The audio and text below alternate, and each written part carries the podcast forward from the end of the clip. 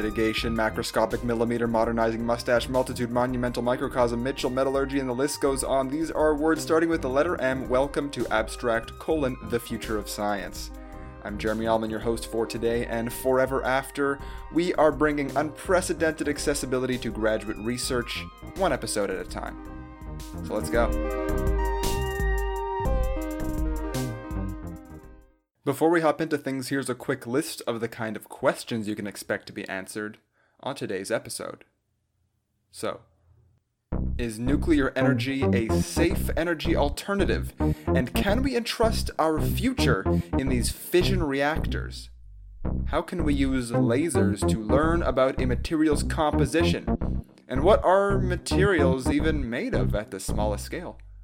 How big and how small are the satellites in orbit above our heads? What are they even doing up there? Seriously. Also, what is space junk and how does it pose a problem to other satellites in orbit around the Earth? We're going to be answering these questions and many, many, many, many more on today's episode of Abstract. Thank you for being here. We're going to get going right now. Three, two.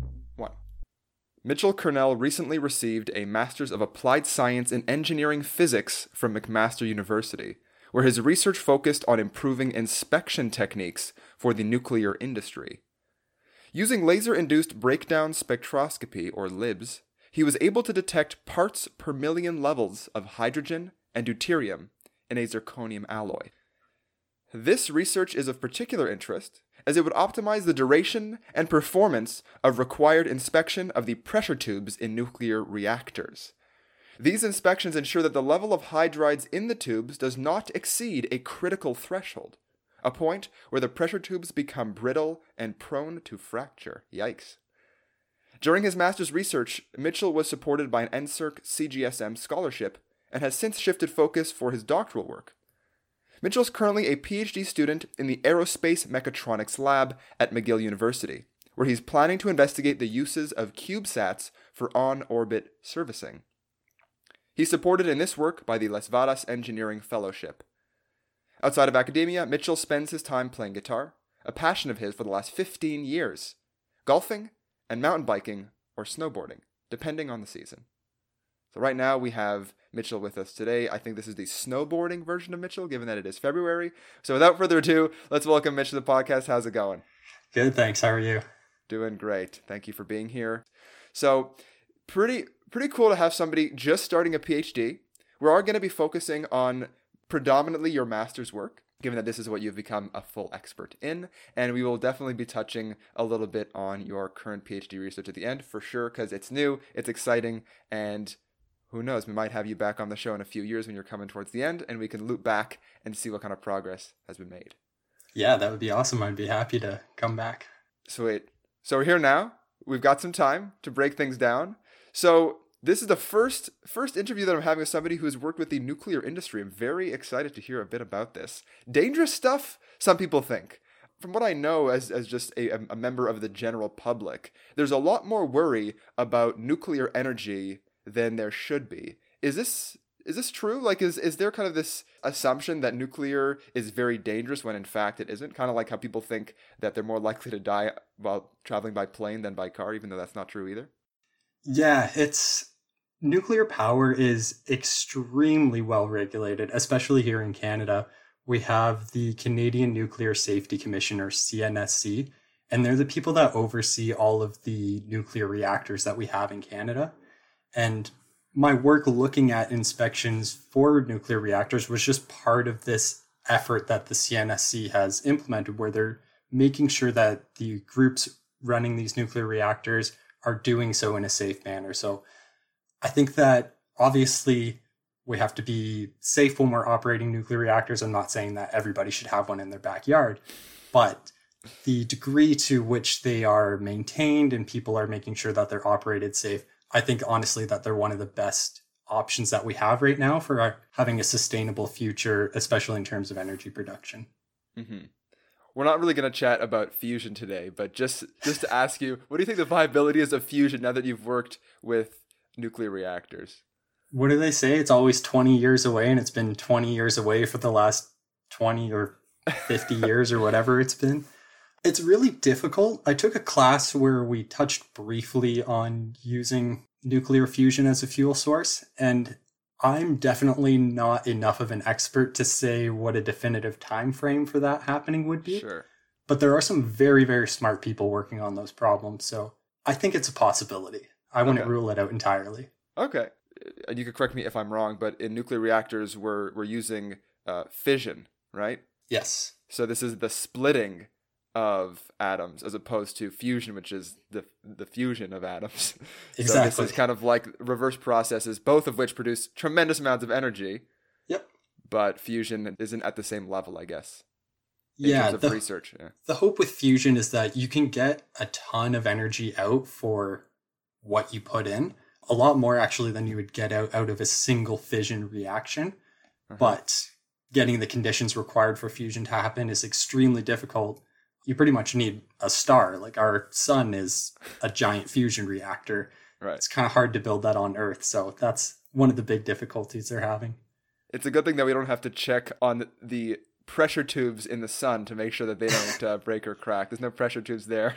the yeah, it'd be a little chilling. bit, a little bit more difficult to check them out there. For sure. So we're gonna leave the sun, let it just do its thing. Keep Yeah. keep warming us. Although if you look outside now, it doesn't look like it's doing its job. So you used a technique called laser-induced breakdown spectroscopy. Very, very fancy wording. You want to tell us a bit about what that even entails? Yeah, it's a really, really cool method for determining basically the material composition of whatever you're looking at.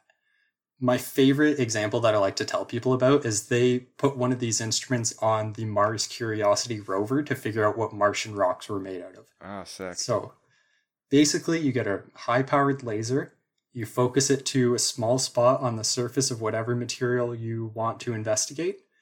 That really high powered interaction that the laser has with the surface of the material will cause it to rip apart at the surface and basically release kind of a cloud of atoms and ions, and that cloud will become superheated and produce a plasma.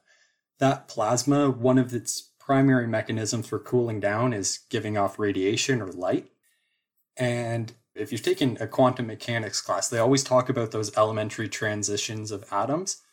Those transitions actually give off specific wavelengths of light. And all of those wavelengths are pretty unique to atoms. So you can look at what specific wavelengths are coming off of your plasma, and then you can tell what atoms you have present inside of your plasma.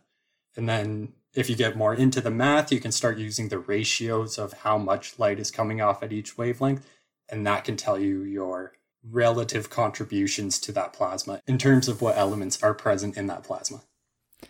Cool. Okay, so what kind of wavelengths can we expect to see when we shoot a laser, for example, at Martian rock? I would assume we're not going up to gamma rays or, you know, that kind of high energy. Are we looking at something l- really low, like radio waves, or is it even visible light?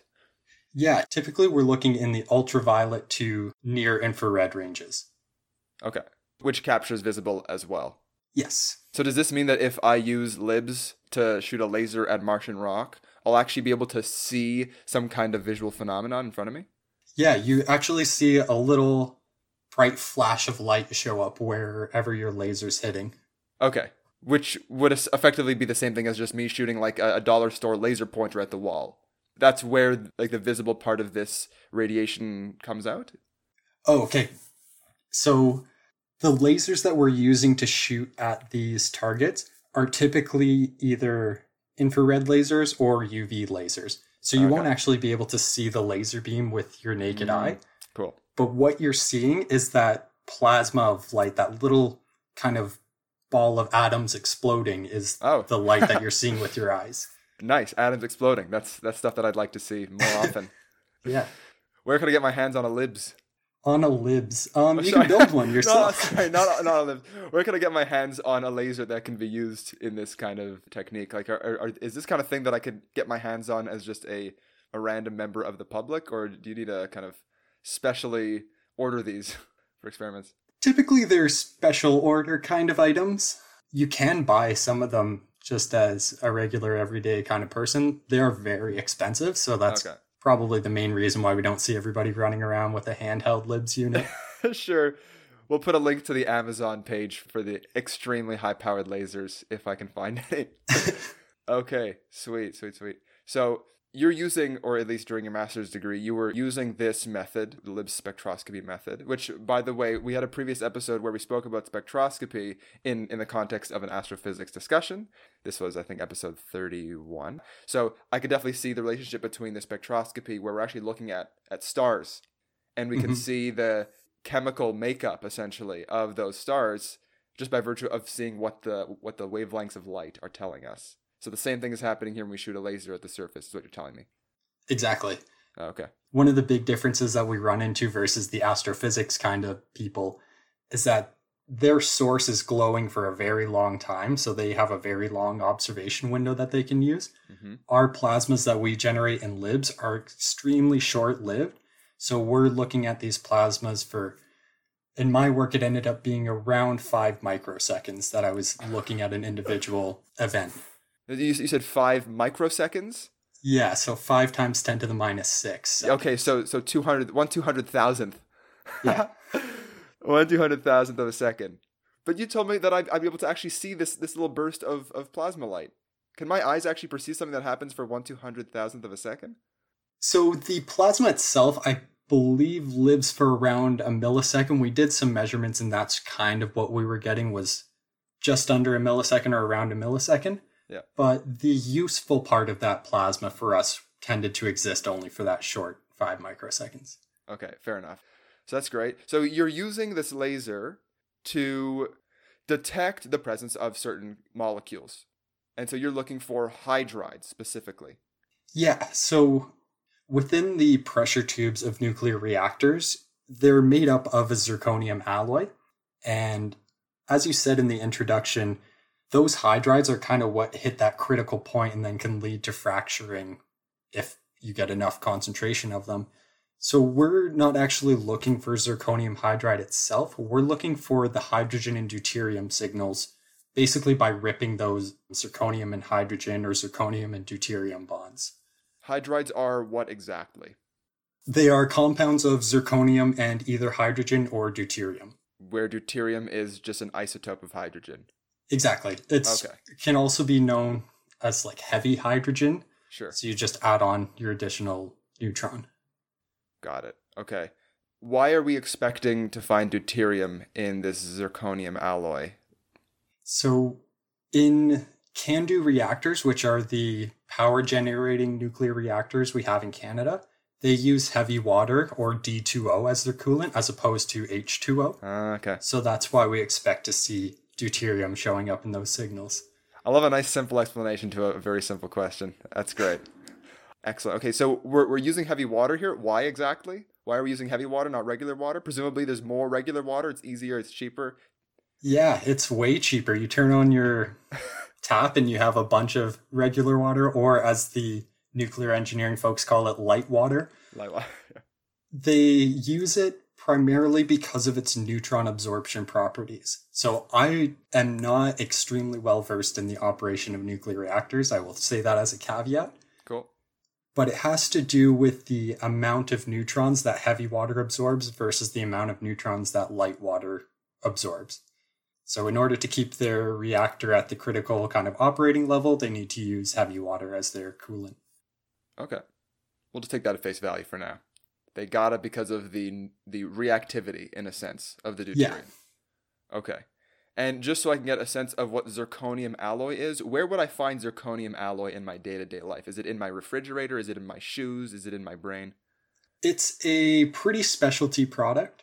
As far as I'm aware, the nuclear industry is pretty much the biggest industrial use of zirconium. Mhm. Depending on the reactor that you're looking at, it might have zirconium 2, zirconium 4, or what we use in Canada, zirconium 2.5% niobium. And these are all just different alloys that have slightly different neutron absorption properties, slightly different mechanical properties. And in the design of the CANDU reactors, they decided that the one with 2.5% niobium was going to be the best for them.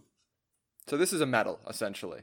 Yep, just a metal. If you look at it, it looks no different than steel or anything. It's just they picked it because it has those nice neutron properties. Right.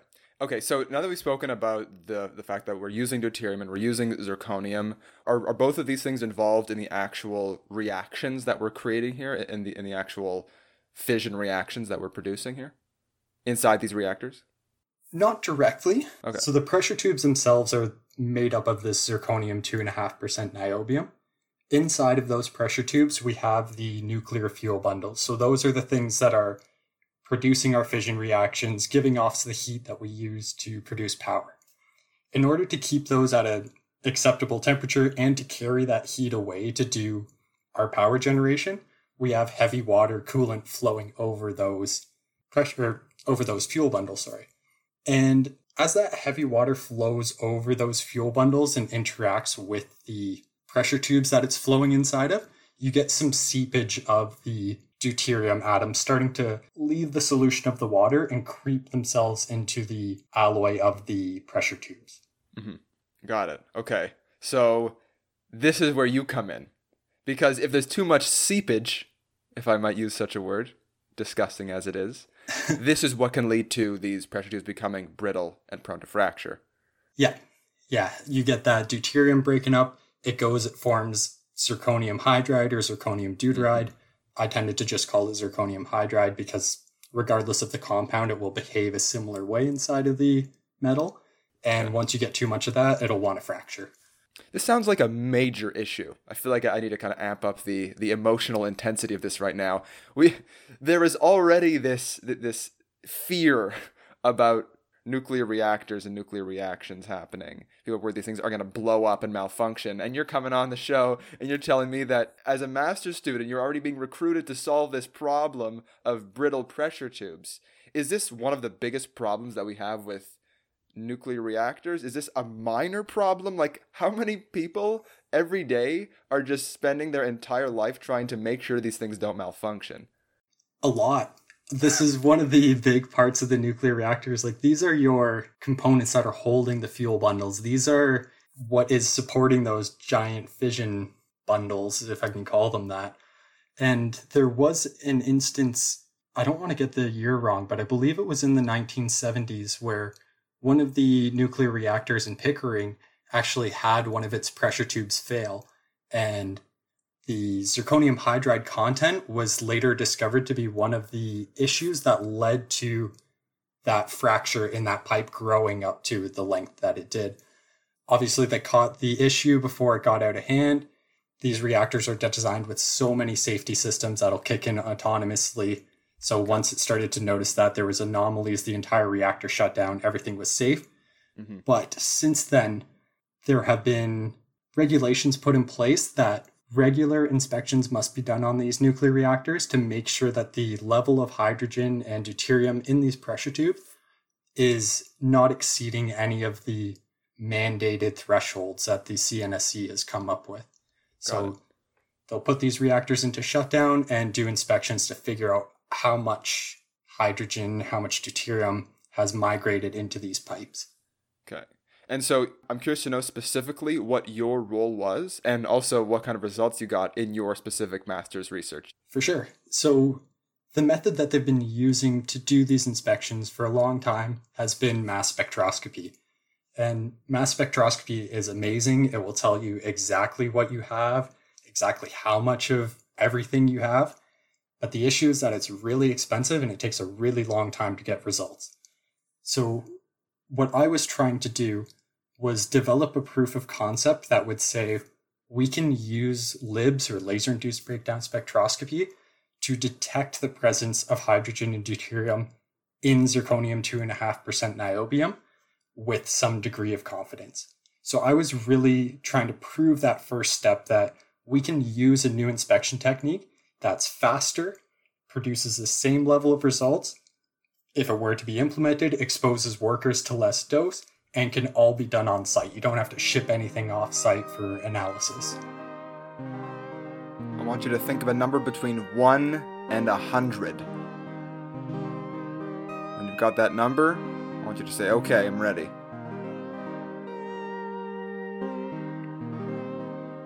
All right.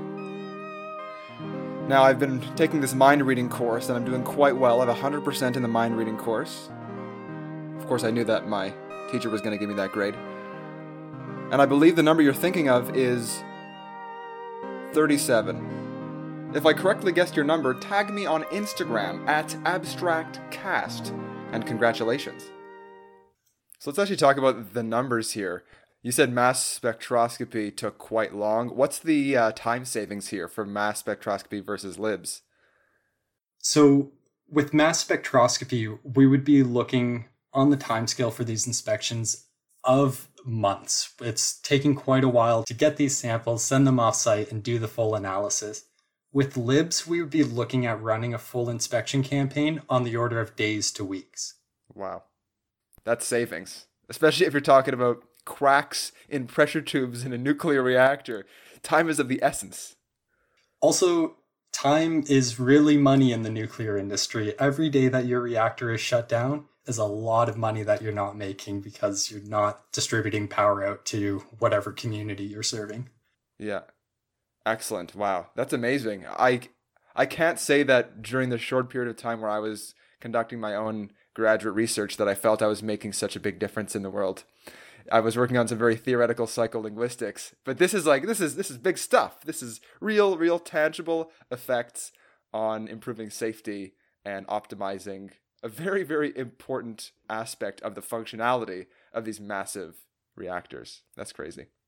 Yeah, I would have meetings with my supervisor from time to time, and he would just remind me every now and then basically what you just said that you know the scale of this is huge. If this works this is huge. It's going to make a huge impact. So it was really driven home to you know do the best possible work i could be extremely vigilant in the results that i was getting and making sure that what i was doing was right. Yeah. Geez that's that's high pressure. Were there ever any points throughout your masters where you just like felt extremely stressed and overwhelmed with the the magnitude of the importance of your work? Absolutely. When it had been I don't even know how many months at this point, at least three or four months where I wasn't getting good results.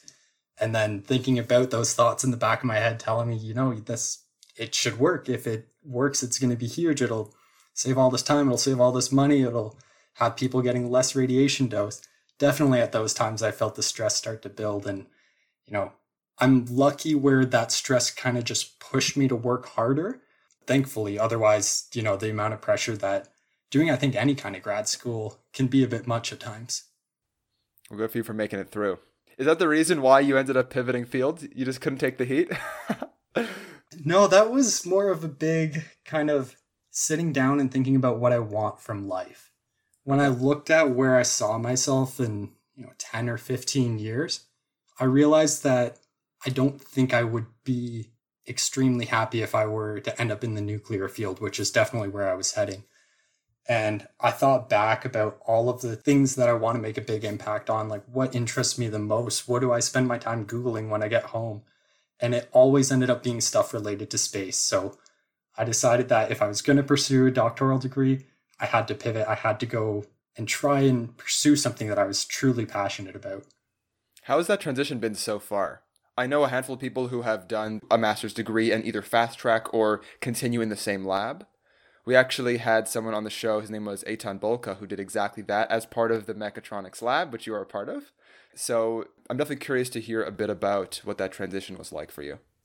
Yeah. The good part about the transition was it was engineering to engineering. So it's not a mm-hmm. huge night and day switch. But the thing that kind of, I guess, was is still giving me the most difficulties is switching from engineering physics and this nuclear kind of thinking towards mechanical engineering and realizing that I don't always have the exact skill set that I should have had coming into a doctoral degree in this. So it's been a lot of trial by fire, learning as fast as I can, as much as I can. So it's been a lot of fun because it forces me to learn this material that I'm really interested in but it definitely was kind of a lot of pressure and a lot of stress to learn this material well. Yeah, I would imagine. I felt similarly when I started my master's degree. I felt unprepared, even though I wasn't necessarily making a switch, right, from doing one, for focusing my graduate research in one field to another. But even just coming out of my undergraduate degree, I, I, I definitely feel you on that level. But awesome that you're in it. How are you enjoying it now that you're embarking? So this is the beginning. You're, you're how, how far? Maybe like three to six months into your degree now? Yeah, I guess I just passed the five month mark. So I started in September of 2020 and I love it. Honestly, the project that I've been talking with my supervisor about, every time we have a meeting and discuss it, I get more excited about the potentials of it and directions that we're going to take it. So I couldn't be happier. So I know that nothing is necessarily set in stone at this point, but I, I still do want to touch on this current research. I definitely have some deep interests in space and astrophysics. And so I, I know that you're kind of definitely brushing shoulders with those fields. So in the introduction, of course, we spoke about the fact that you're going to be using CubeSats. Before I even talk about what you're using CubeSats for, let's let's discuss what CubeSats actually are. It sounds like an abbreviation for something. I'm actually not sure if it's an abbreviation for anything as far as I know, it's just they called it a CubeSat because it's made up of these primary units that are 10 centimeters by 10 centimeters by 10 centimeters. So they're these little cubes and they put them together in different ways to make a satellite. So I think that's where the name came from, but I might be completely wrong. Well, so so SAT is short for satellite.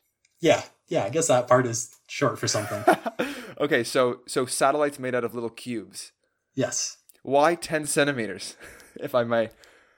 So, this standard was developed by a couple of professors in California. I believe it was a professor from the California Polytechnic Institute and Stanford. Mm-hmm. And I don't know the history on why exactly they came up with this size, but they basically came up with this standard that allowed space to be more accessible to people. So, they've made a way that you can design satellites that are small but are fully functional as complete spacecraft. We have Earth observation CubeSats now, we have communications CubeSats, a lot of science missions being run on CubeSat. So it's a very capable platform, but you don't have to launch something that's the size of your coffee table or the size of your car or these big satellites that we typically associate when we think of space. So you're telling me that the entire CubeSat is just one cube? At its smallest scale, yeah. Oh, I thought the CubeSats were made out of little cubes, but you're saying one individual satellite can just be 10 centimeters by 10 centimeters by 10 centimeters. I think the smallest fully functional one that was released was a half U. So they call one 10 centimeter cube a U or a unit. Uh-huh. And the smallest one was 0.5 U that has been launched. So they had a fully functional satellite that was 10 centimeters by 10 centimeters by 5 centimeters. That's small. I actually just took the ruler from the corner of my desk and measured that my my index finger is about 10 centimeters. Index or middle finger. I, I figured middle was maybe a little too profane for a family friendly podcast. But that's pretty small. Like I don't know, maybe you could think of just the height of your palm. That's that's tiny. That there's a satellite that's doing something useful from space that is so small. How do we even track these objects? Are we tracking them with other satellites? so NORAD has a database where they can track any object in space that is, I believe, bigger than 10 centimeters. Ooh. So CubeSats are right at kind of the limit of that. It might be smaller than that. I should throw a caveat in there again. But also, there are some heavy regulations on CubeSats that say if you're launching them into space, they have to be able to decay from their orbits within a certain time span as to not add to the space junk problem. And some of them will have their own onboard tracking capabilities. Like if they're interested in doing Earth observation as they transmit down their pictures, you can get an idea of where they are. Or if they're making some kind of science measurement, like measuring the radiation content of low Earth orbit, as they take their measurements, they'll need some kind of geolocation so that you can put that into reference for the orbital frame and know where that measurement came from. This is insane. I, I just I've always imagined that if if something or somebody was just kind of floating in orbit around Earth, that it would just it would be like trying to find them would be like trying to find a needle in a haystack. And so imagining that there's this this this tiny cube the size of my hand that we're keeping track of, and presumably there are I don't know how many hundreds, thousands, millions of these. There have been about fourteen hundred CubeSat missions launched. Wow, somewhere in that neighborhood. Right, some of which have already had their orbits decay, most likely. Yes. Okay, so we're not, like you said, contributing to the space junk problem, which yeah. we could. I'm sure this could be a whole other episode talking about space junk. What do you know about space junk? Yeah, so as satellites go through their lifetime, they will effectively die for one reason or another. They might run out of fuel and no longer be able to do their orbit keeping maneuvers. They might have a part fail because it's been hit by radiation too much or some other kind of failure. And then it's kind of just abandoned in the orbit that it's in. And based on the laws of orbital mechanics, it will decay and re enter the Earth's atmosphere eventually. But for some of these objects, it might be thousands or tens of thousands of years until this hmm. happens, depending on the orbit that it was in. That's So- crazy. If it's in a really popular orbit, if it's in a nice orbit that we want to send more satellites to, having this piece of debris flying around is really not a good scenario to be in. And even for little tiny pieces of debris, they might pose a huge problem because when you're orbiting Earth, you're traveling so fast relative to everything else that's around that a little tiny pebble coming at you is like having a cannonball shot at you almost. So we really want to be sure that whatever's in space, as we're launching new things, they'll either re enter the Earth's atmosphere, burn up, and not be a problem for us, or what my new work is kind of looking at is can we repair those satellites that have gone defunct and are no longer operational? Repair which satellites? The CubeSats or bigger ones? Bigger ones. So you want to repair bigger satellites using CubeSats? Yeah, exactly. Whoa! It's like it's like a satellite birthday party. Everyone's celebrating together. All the baby satellites are bowling, and the mommy satellites are just watching to make sure they don't hit each other with the bowling balls. I don't know why that came to mind. so there are there are a lot of science fiction movies that take place in space, and I feel like they portray a specific, you know, cleanness and like futurism and like organization to space.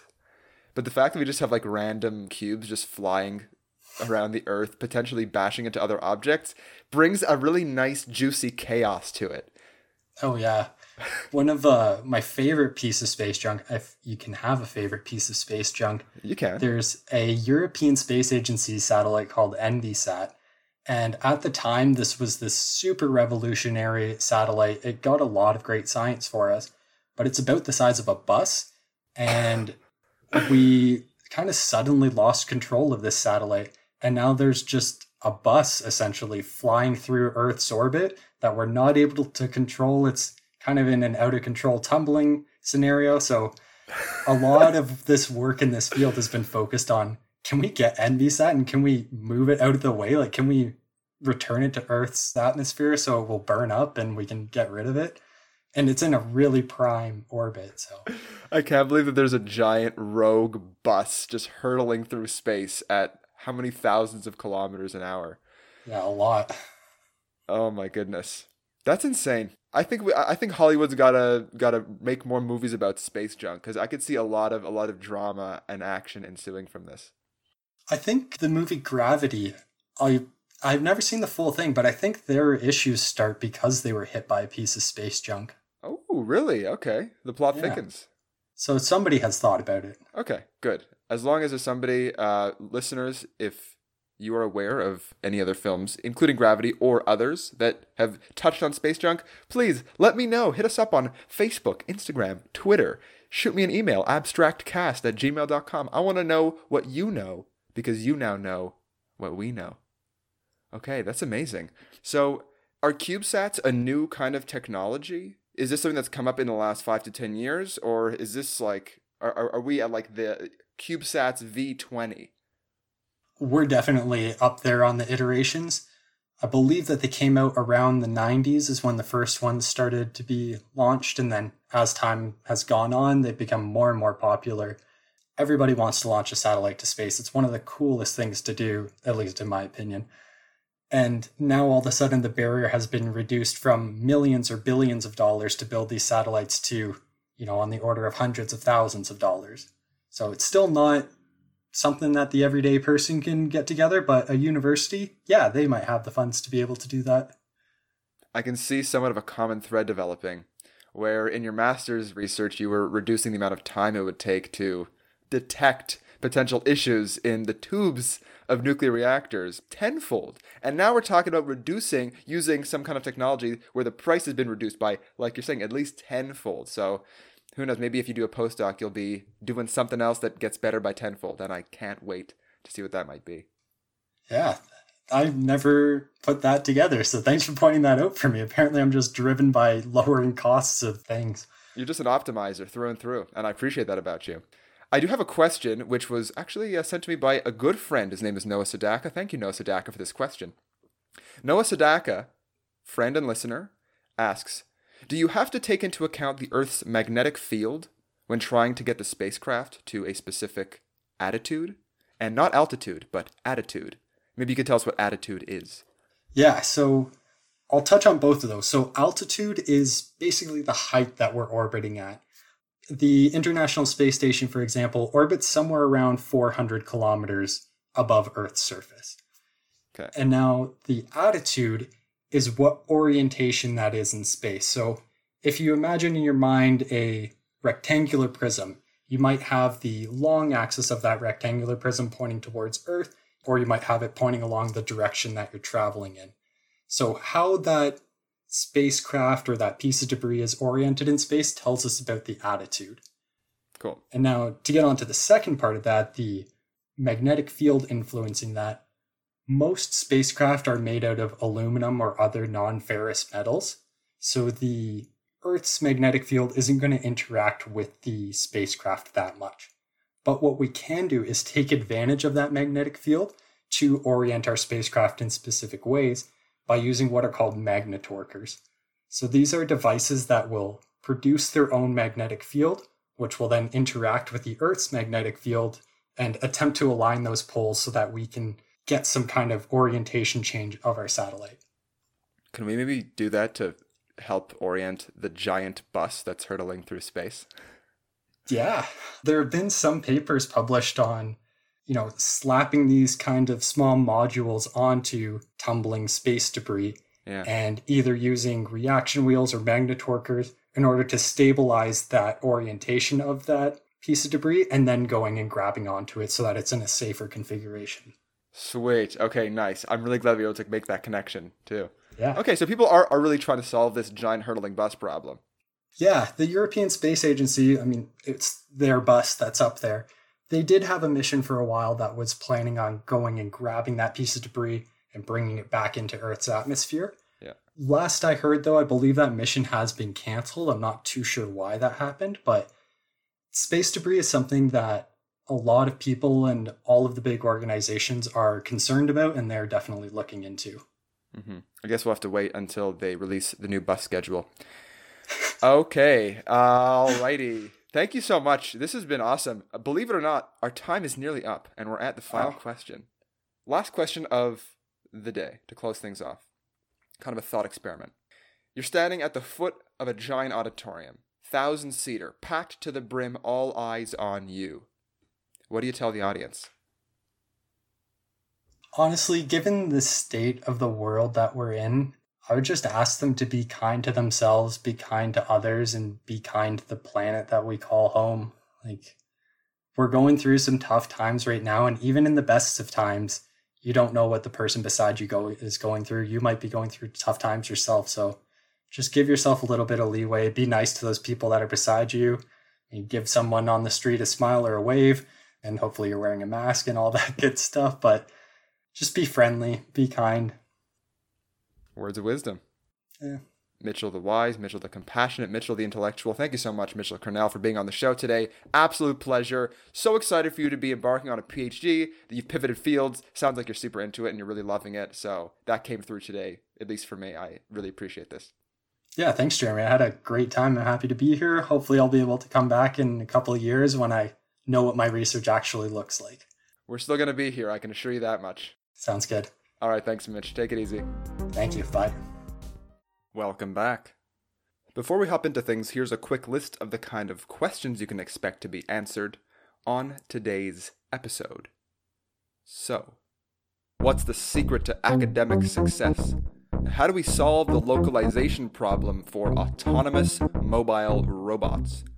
What are the keys to success for communication within and between groups of autonomous agents? And how has nature inspired an entire field of engineering? What's the most advanced form of GPS on planet Earth? And how does the wisdom of crowds apply to groups of autonomous robots? Answers to questions like these and many, many, many, many, many more on today's episode of Abstract the Future of Science. Let's get going. Dr. Ali Safai is a postdoctoral researcher at the Department of Mechanical Engineering at McGill University. His research interests include cooperative control and localization algorithms for swarms of flying and ground autonomous mobile robots. Ali was awarded a Mitacs Accelerate Fund for his two year postdoc position in collaboration with Humanitas Solutions, his industry partner. He also received a postgraduate fellowship from the World Academy of Sciences to complete his PhD at University Sains, Malaysia. Ali is co author of more than 20 international journal and conference proceeding papers in the field of control engineering. His hobbies include soccer, cinema, and history. You can find more information about Ali's work by looking him up on Google Scholar, and you can contact him directly by email. I'll put the link in the description of the episode.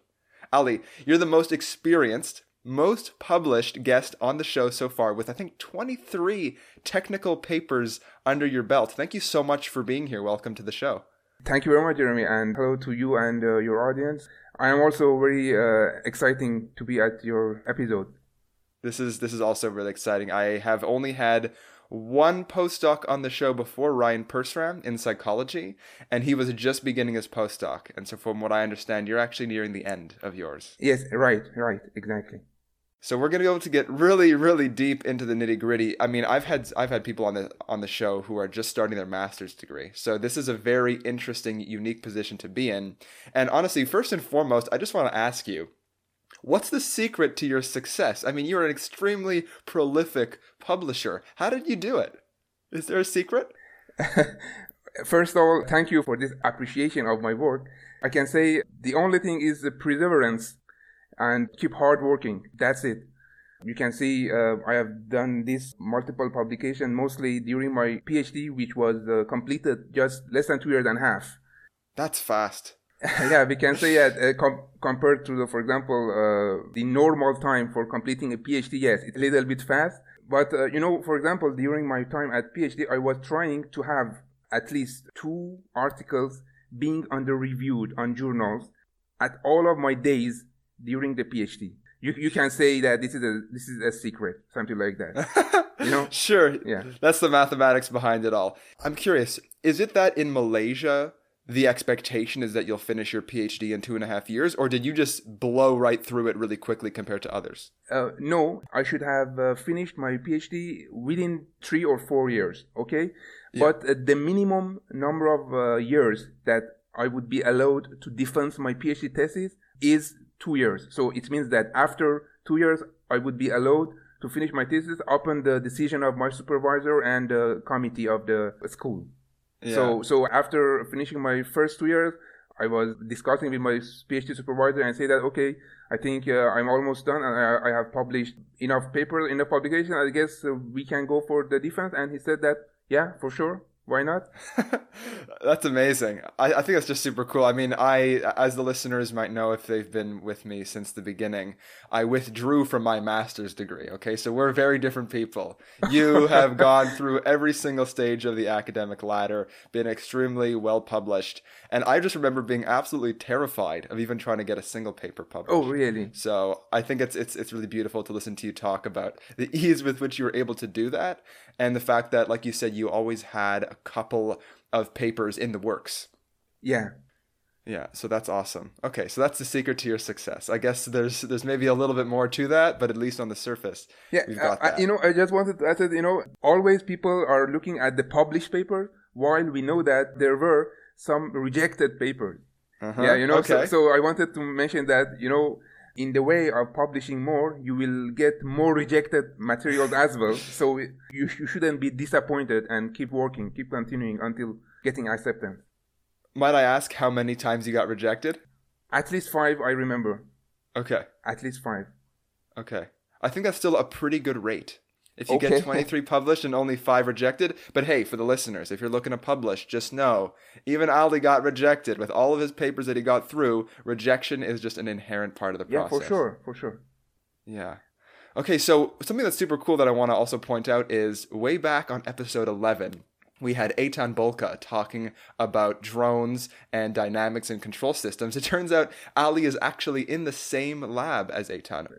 Yeah, mostly the basic concepts are almost the same, but different applications.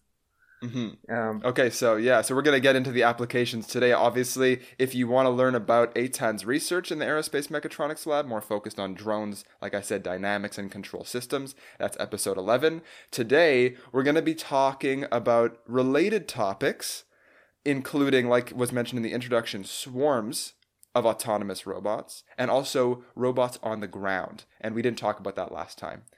So, just maybe for a quick refresher, Ali, do you want to give us an idea about what autonomous mobile robots really are? Okay, sure, sure. Uh, the meaning is behind the words. Autonomous mobile robots. They are robots that moving around autonomously without any supervision of the uh, human.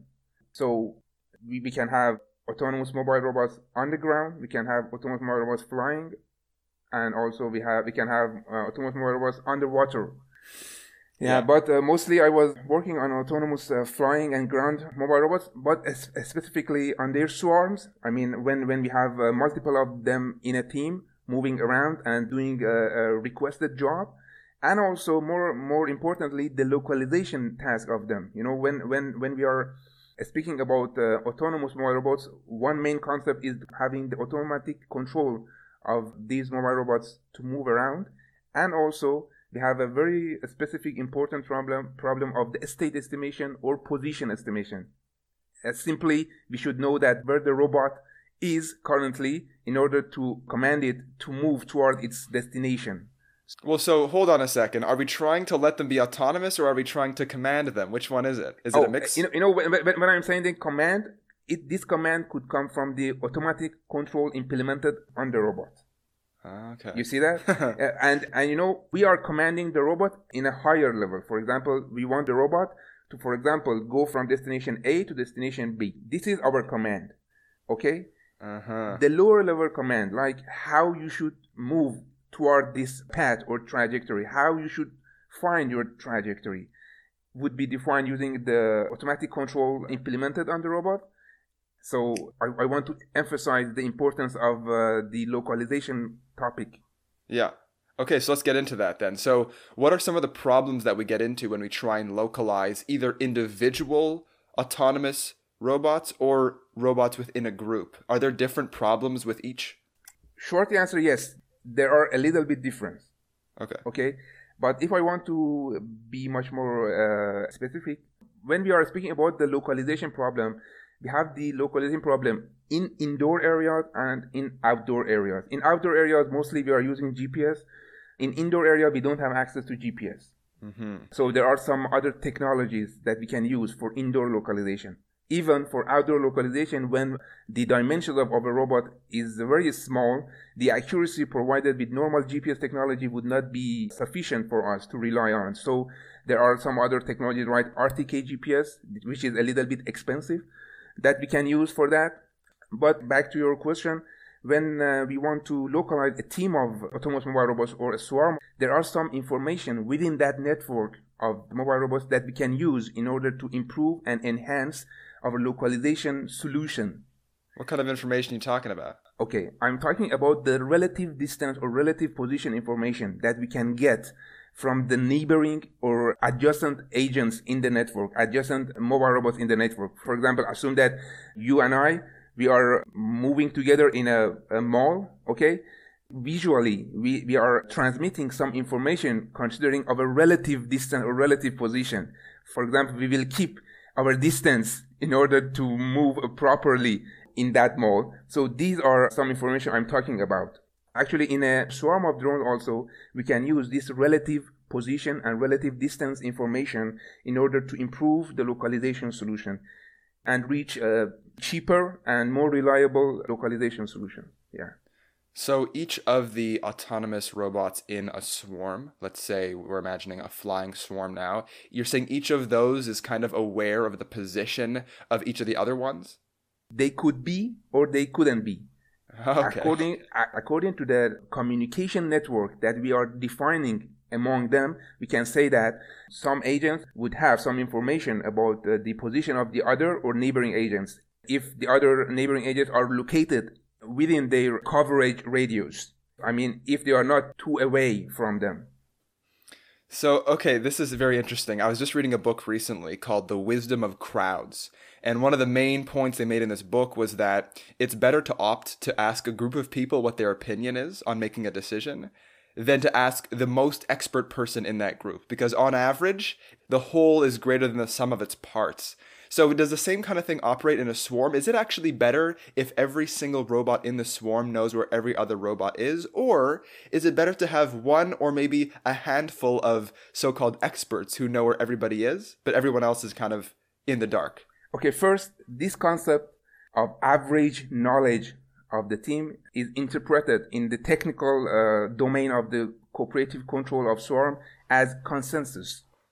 Okay. So we can say that the agents should reach consensus over their states or their position in order to move smoothly as a team, as a swarm in the environment. So this sure. consensus is important.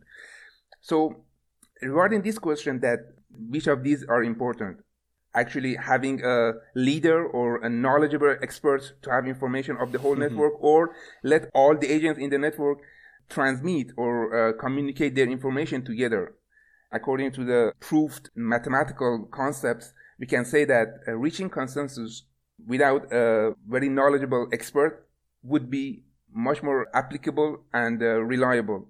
So I'm saying that it is better to have a localization and cooperative control algorithm that is relying on the transmitted information between all of the agents in the network. God, okay. But but sometimes it would be difficult to have a full network of communication between all the agents. For example, if the agents are very far away from each other, our communication technology wouldn't allow us to have this full communication network. On that occasions, we are going to uh, develop and uh, suggest some solutions that rely on few number of communication links in the network. For example, there is a well-known concept in the communication of swarms named as uh, a spanning tree this spanning tree is something like uh, having a root and there is a path to all of the agents from that root or that leader agent. So I see. It isn't like everybody's connected to everybody else, but there's kind of this pathway. Yeah, yeah, just there is a path. Okay, so there is kind of like a leader. It isn't like they're omniscient, like they aren't the only one that has information. There's still communication between the swarm. Exactly. Okay. So, so just to be clear, what is the best orientation then? It depends on our application. If we have an application that we can have a full network of communication between the agents, for sure we should use all of the available communication. But mm. if we mm. have some applications that uh, the communication are not available for all of the agents in the network, we should rely on the available spanning trees. Okay, so like if there are kind of nodes or individual robots in the network and they're too far away, it isn't actually worth including them in this communication. Exactly, exactly. Okay. But still, we should solve the localization and control problem. So we should provide some solutions that rely on fewer number of communication links and it still works properly is this because of just the like uh, because it's very computationally expensive to actually have them all connected? Like what's the limitation? Is it money? Is it time? No it's, it's like technology limitation. For example we know that yeah. the wi-fi communication range or bluetooth communication range or ultra wideband communication range all of them have some limitation of covering. So this is the main limitation. Got it Right. I can't access my Wi Fi network if I'm in Honolulu. Yes, for sure. it's a little too far. Yeah. okay, so this whole time I've been picturing swarms of birds, in a sense. Is your research and is this field heavily influenced by the concept of biomimicry? Biomimicry being the production of materials or systems based on the influence of things found in nature. Yes, exactly. The first published works by the researchers in this field of cooperative control and localization for swarm or flocking of mobile agents are influenced by the way that the birds or ants are moving around Mm. very smoothly. So bringing the concept of those relative information from birds flying around, there are some solutions based on just relative information among the agents in the network. Yeah, exactly. So, what do we see in flocks of birds? Do we see this path integration, like you mentioned, or does every bird know where every other bird is, or neither? We can say that, as I can see, each bird knows where its neighboring agents are. Okay. and they are trying to keep their distance, their position to their neighbors. And Hmm. when when we are seeing this as a whole, we can have a flocking movement of that team. I'm kind of picturing like in a giant like uh, soccer stadium when everybody does the wave. You know it's your turn to stand up and raise your arms just when your neighbor is, but you don't need to really focus on anything else. Yes, exactly. So Okay. you you can see the importance of the relative information, relative position Yeah. information, and also recently, I'm sure that you have seen the uh, light shows flying multiple drones in the air. For example, in the uh, ceremonies of uh, New Year, and all around the world, there are lots of uh, flying drones Yeah. uh, flying at night and uh, showcase or demonstrate a shape of something, right? okay. the concept of relative position information are also implemented over there although there are uh, some other technologies but uh, one of the main concept is that Oh, this is crazy. I feel like the applications for this are endless. Like in terms of satellites, for example, where you can send up a bunch of separate components and they can all self arrange. Yeah Are there applications like that currently? Like, I mean, this is an aerospace mechatronics lab. Yeah. Do you deal with the aerospace side and satellites? currently i am not working on i, I don't i'm not uh, active actually i don't have any active project on the satellite things but uh, i do have some uh, projects uh, on the uh, collaborative payload transport with uh, usage of uh, four or multiple drones Okay. again, uh, this could be another application of cooperative control and localization, and uh, still we can see the importance of relative position information. All right, it's time for some fun facts. We got three today. Fun fact number one the asteroid belt in between Mars and Jupiter contains tons of debris. The average asteroid in the asteroid belt is a million miles from its nearest neighbor. Not the crowded place we might imagine in our minds or have seen in film. Number two, tectonic plate movement is currently pushing Greenland westward at one half inch per year, approximately the speed of growth of a human fingernail. And number three, one parsec, or parallax second, is equivalent to 3.26 light years, a distance nearly unfathomable by the human mind. Okay, so all of this so far, it sounds like we're talking about things happening outside. So we can use GPS. Yeah. But what about inside? You said things change because we don't have access to GPS inside. Does everything we just spoke about fall apart when we lose GPS, or can we still apply the things we just spoke about to, let's say, indoor swarms, or maybe just autonomous mobile robots inside? Yeah, exactly. As you mentioned, we don't have access to GPS or RTK GPS indoor. Just for information, for implementing those uh, flying drones demonstrating the light shows, we are depending on RTK GPS, which is very much accurate uh, within 10 centimeters accuracy, and also wow. they are expensive. But when we are working indoor, we don't have access to GPS nor uh, RTK GPS. So there are some other technologies that we can use for localization of single mobile robots or a swarm of mobile robots. One of the best technology I can say is ultra wideband technology. This ultra wideband technology is actually based on the RF signals, which are transmitted between one receiver and one uh, transmitter. And by measuring the time of flight of that signal, there are some technology, some algorithms to do this time of flight measurement. We can estimate the distance between these two modules. And uh, by incorporating multiple distance measurements with multiple sender receivers, we can somehow propose a localization solution for 2D and 3D environments. This solution can be used for single agent and also swarm of mobile robots. Okay, hold on, a couple of things. So you said there's communication between senders and receivers Yeah. by virtue of RF signals, radio frequency? Yes, radio frequency signals, right. Okay. So like the same thing that radio towers are, are using, so that when I turn the radio on in my car, I get a radio signal, same kind of thing. And Wi-Fi technology that we are using in our house also are uh, RF signals. Okay. So ultra wideband technology is another RF technology like Wi-Fi, but in a different frequency level, higher frequency level, and they have uh, some properties that help us to measure distances or measure the time of flight of sending and receiving a RF signal much more accurately. And this is the m- most important thing when we are doing the localization indoor. Okay. I want to build a picture for myself, okay? Because this is some pretty dense stuff. I know you've published 23 papers on, on this and unrelated concepts, but this is, I'm, I'm hearing this stuff for the first time. Let's just pick one thing to focus on right now. So, ground mobile robots, how are they different from, for example, airborne mobile robots in terms of this communication? Actually, in terms of the communication, there are not too much difference, but there are much more difference in the definition of the localization problem. When we are working with uh, mobile robots, our localization problem is defined in two-dimension environment, not 3D environment. Right, okay. If all the robots are on the ground, then it's kind of like a two dimensional plane. Yes, yes. Like ants on a table. Yeah, and what happens then?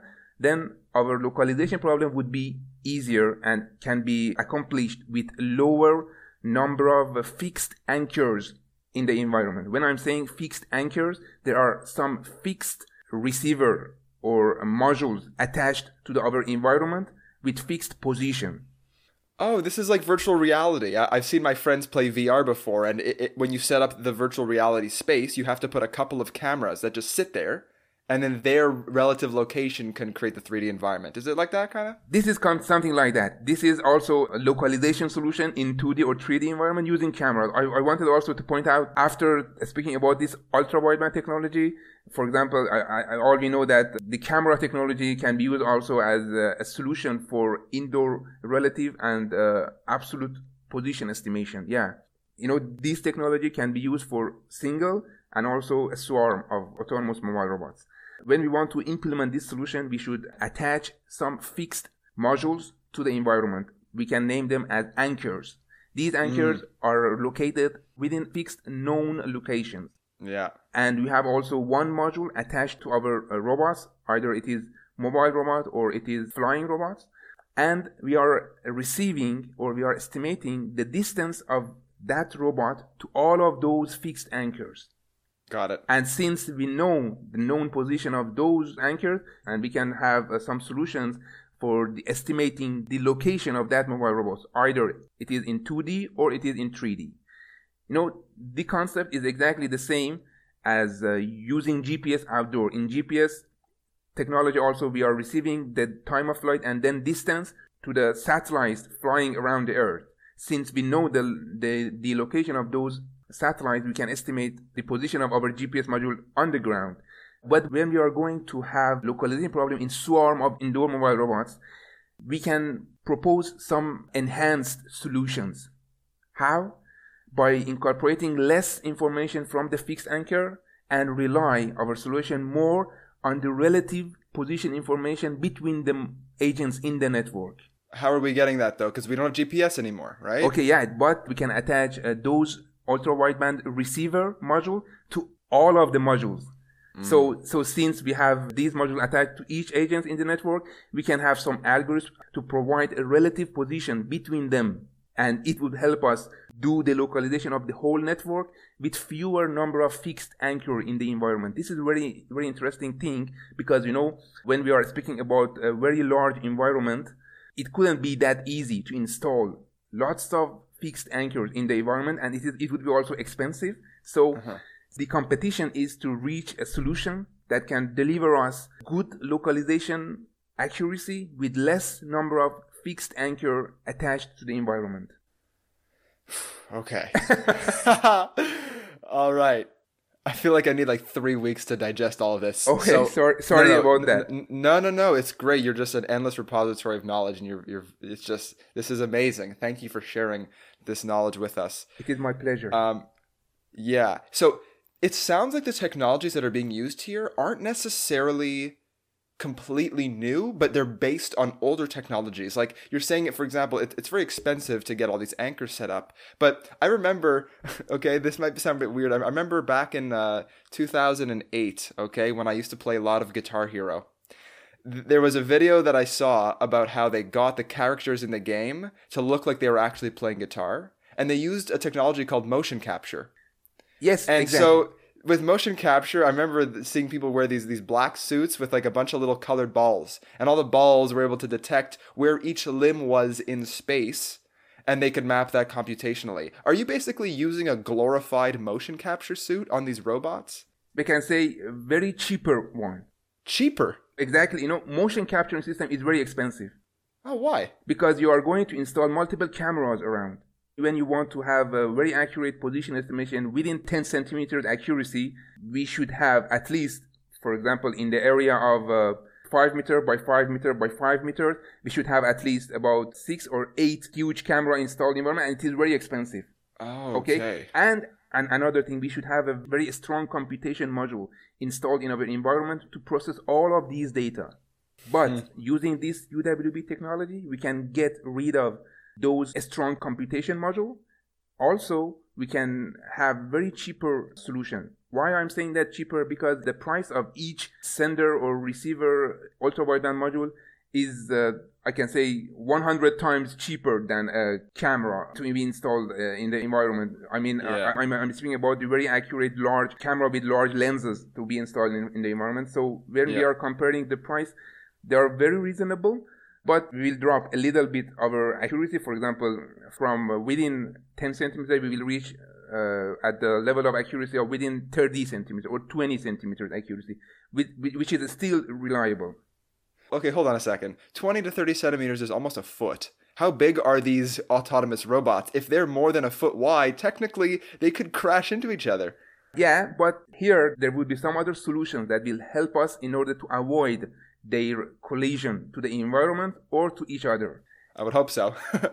We can name that technology as obstacle avoidance, obstacle detection, or collision avoidance technologies. And I guess we are not going to speak about them. no, we're not going to get into that hugely, although with Eitan we did talk a little bit about um, obstacle detection and maneuvering and stuff like that. So, once again, episode 11 in case you're curious.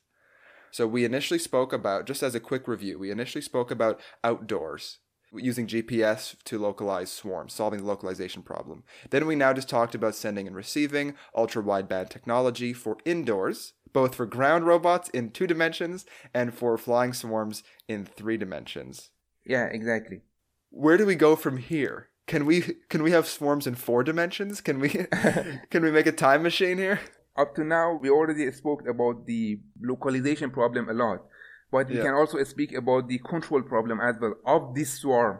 Okay. When we are speaking about the control problem of a swarm of drones, we can also use that uh, relative position information in order to enhance our control solution to be implemented distributed, not centralized on an external machine or on a, one of the agents. I mean, when I'm saying that distributed control algorithm is, it's like that we are implementing control algorithms, same control algorithm on all of the agents that we have in the environment without any change in a computation level at each module and we don't need to have any central control station in order to control the movement of the swarms.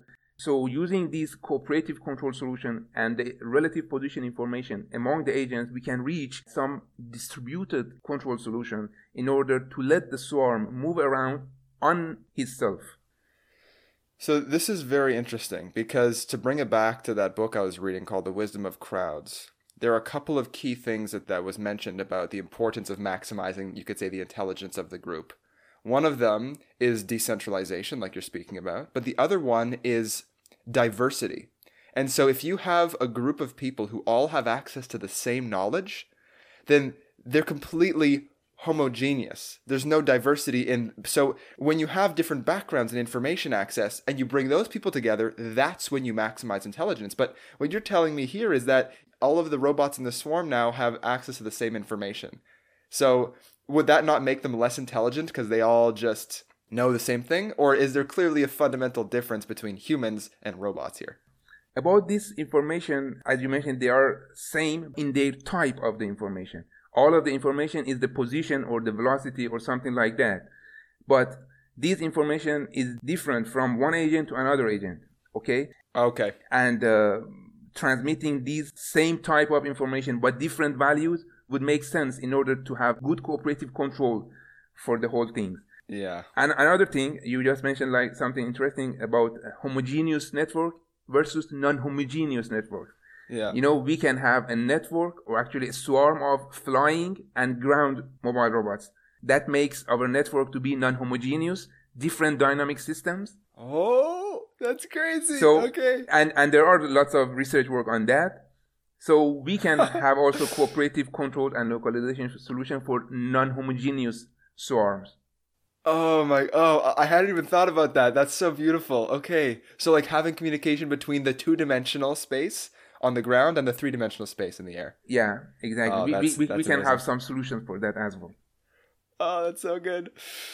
Okay, are you working at all in uh, non-homogeneous systems? you know, when, when we are developing cooperative control algorithms and localization solutions, on, on the first spot, we are thinking about uh, solutions to have generic applications. So when we are developing the algorithms and providing mathematical proof of them, we consider the generic type of systems that are included in our networks.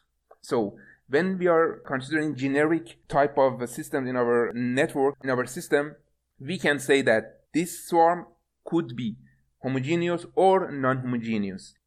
Although I have developed some cooperative control and uh, localization solution for generic type of systems in the net swarm, but I didn't implemented those solutions on uh, practical cases Okay, yet. Yet, huh? but hopefully yet later.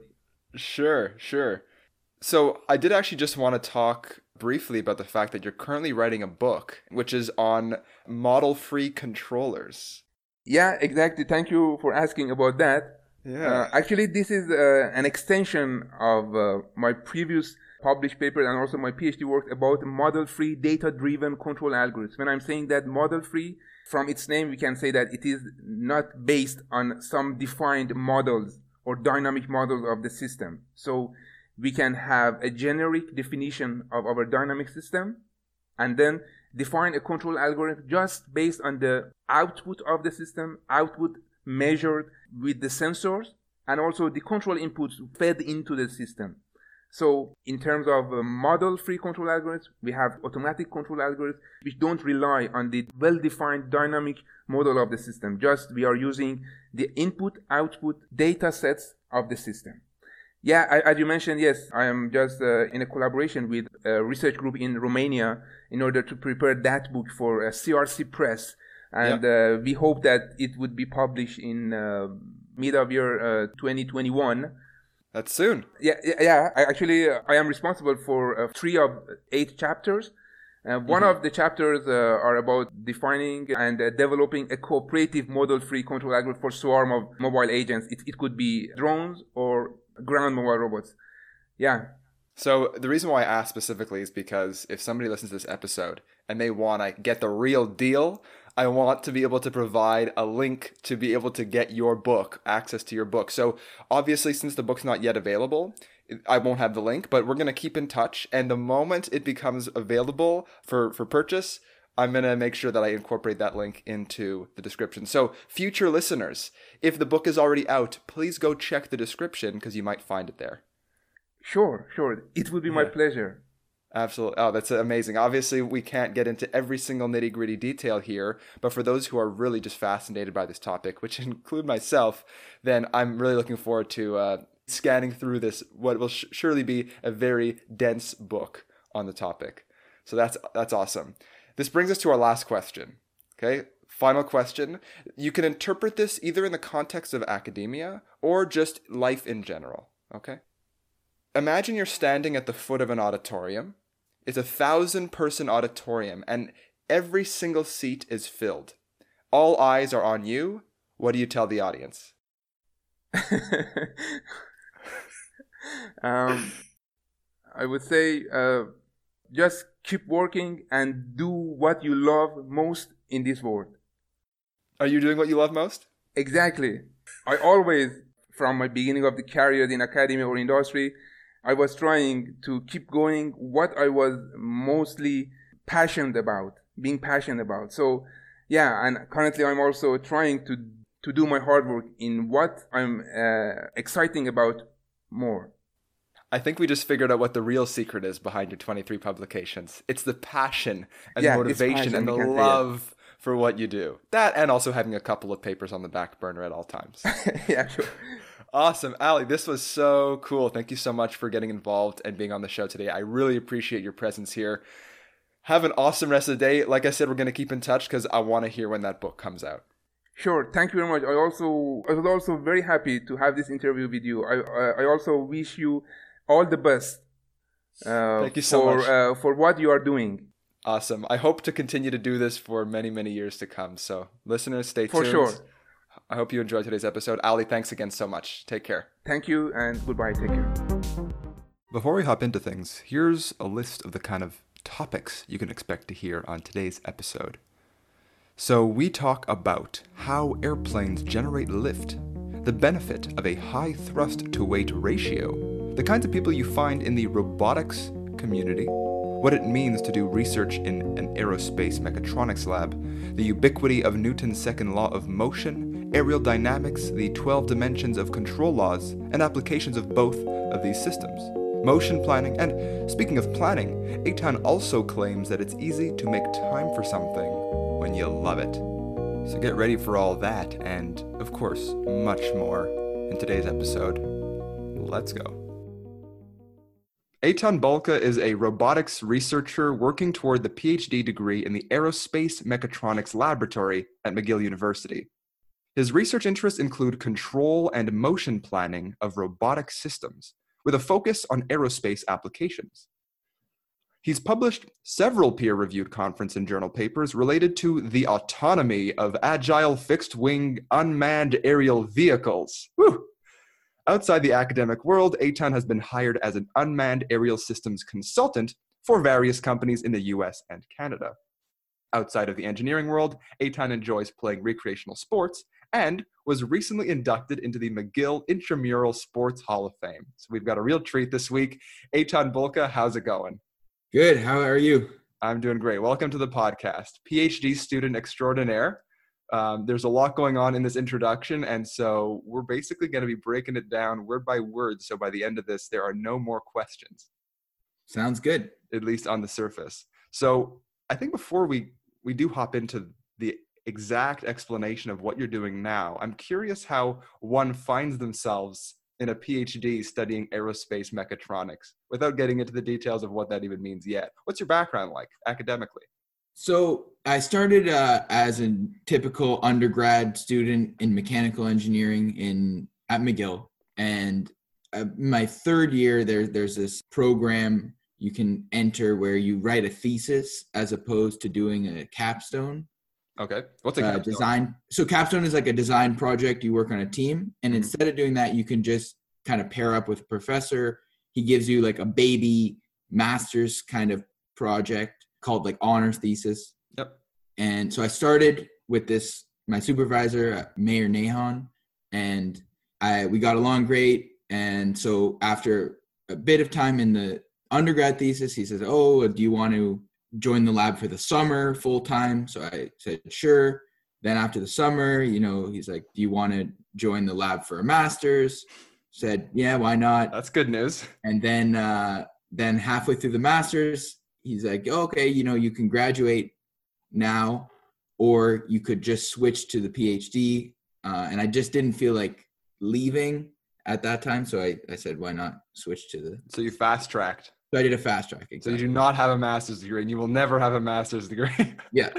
okay, that's fine. I guess for those listeners who are either at the undergraduate level or have not heard what a fast track is, it's basically when you skip out on finishing your two-year preliminary master's, and after one year, you can just shoot directly into continuing your project into a PhD. Is that correct?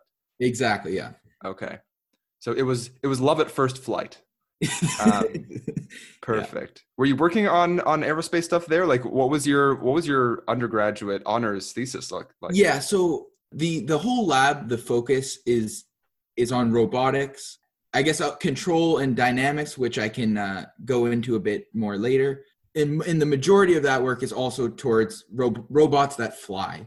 So my undergraduate project was using quadrotors, which is like a typical drone that commercial drone you see and studying the effects of wind on their flight. Quadrotor meaning four rotors or four, four yeah, exactly. four separate engines. Sorry? Like four separate like battery powered propellers. Is, is that how I can imagine it?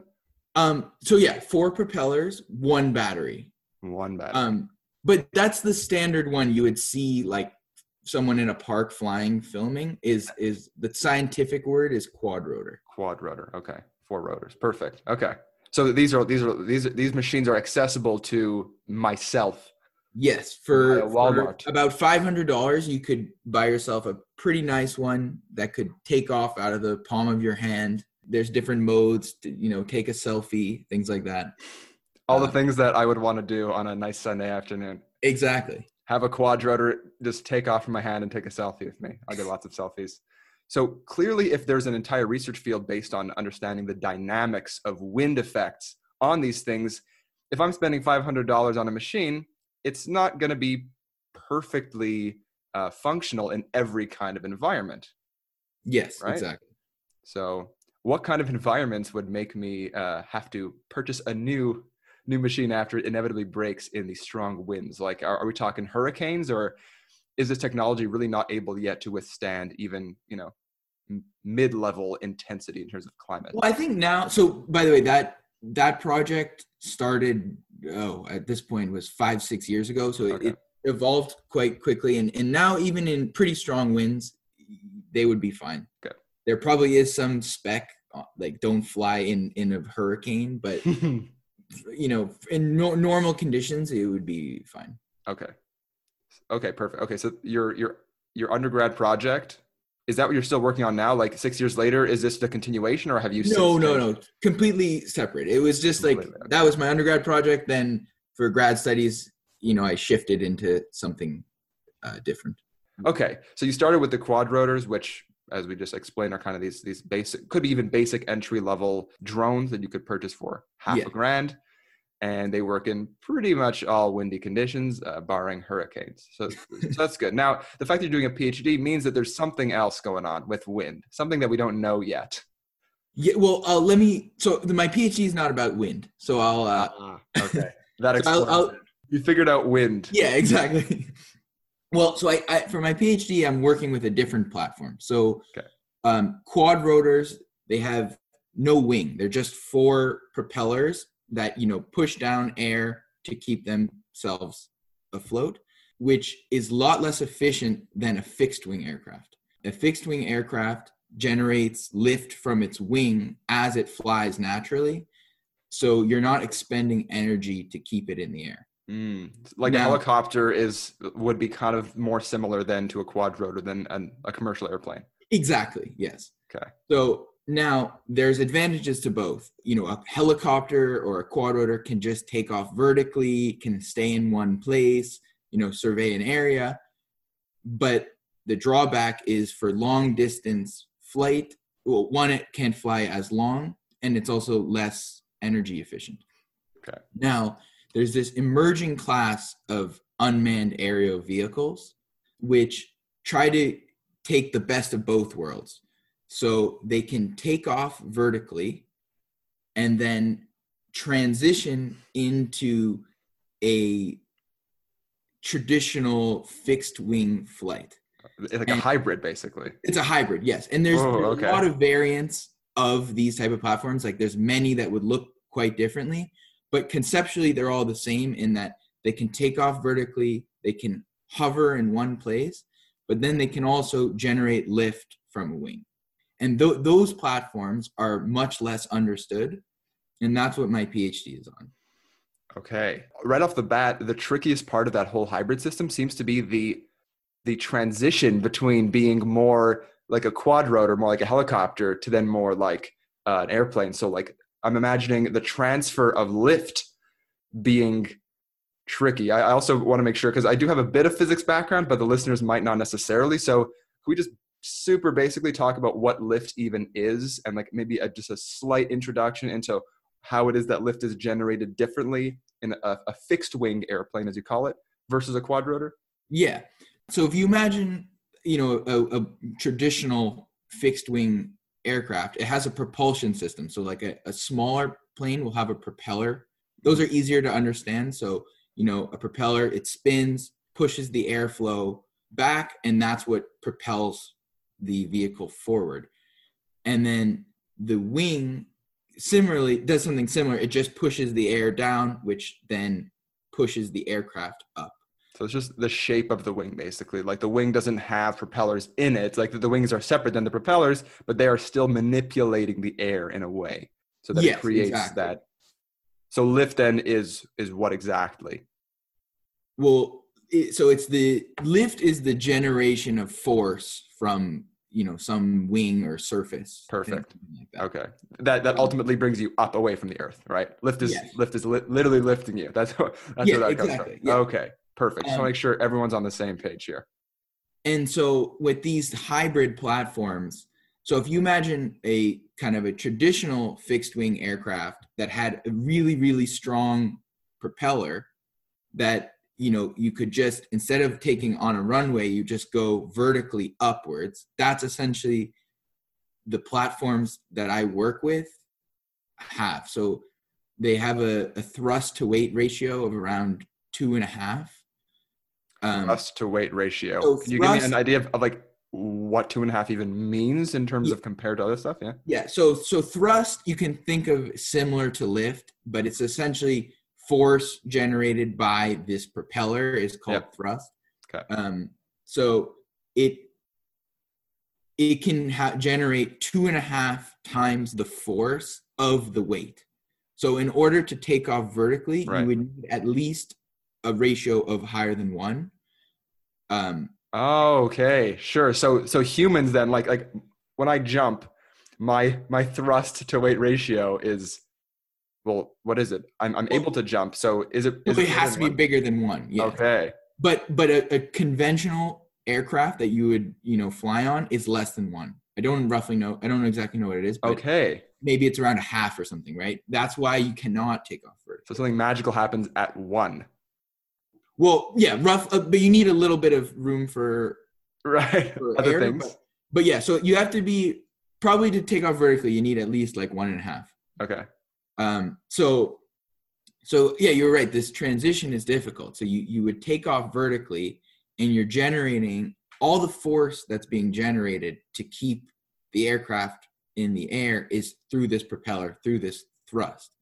And then as you transition into a more traditional flight path it's now generate it's the force that's keeping it in the air is coming from the wing from that lift and there's a and a lot less is coming from this propeller And does that continue to transition away from the propeller? Is it? I, I don't know if if you drive a manual transmission car or you know how. i do not Okay. Maybe I won't use the analogy, but I guess I'll go for it. In a manual transmission car, uh, sorry, uh, did I say manual or did I say standard? oh you said manual. That's the same thing. Manual standard is is the same. So in like an automatic transmission, you just press the gas and you and you're good to go. In a manual transmission, when you want to change a gear, there's a there's like a third pedal basically, which is a clutch, and you basically clutch down into that pedal to change gears. And there's a transitional period as you're changing gears, which I'm thinking of as this transition from changing how your lift comes, which happens very gradually as you lift your foot off of the clutch pedal and put your foot back onto the gas. There's a trade off. Is that kind of how the trade off works between the lift? yeah yeah yeah i mean the, the only difference i mean i guess it happens in a similar time frame too it happens you know quite quickly um, and that is what a lot of people view as the hardest part of uh, of controlling these things is that transitional period And you said it's really just a few seconds.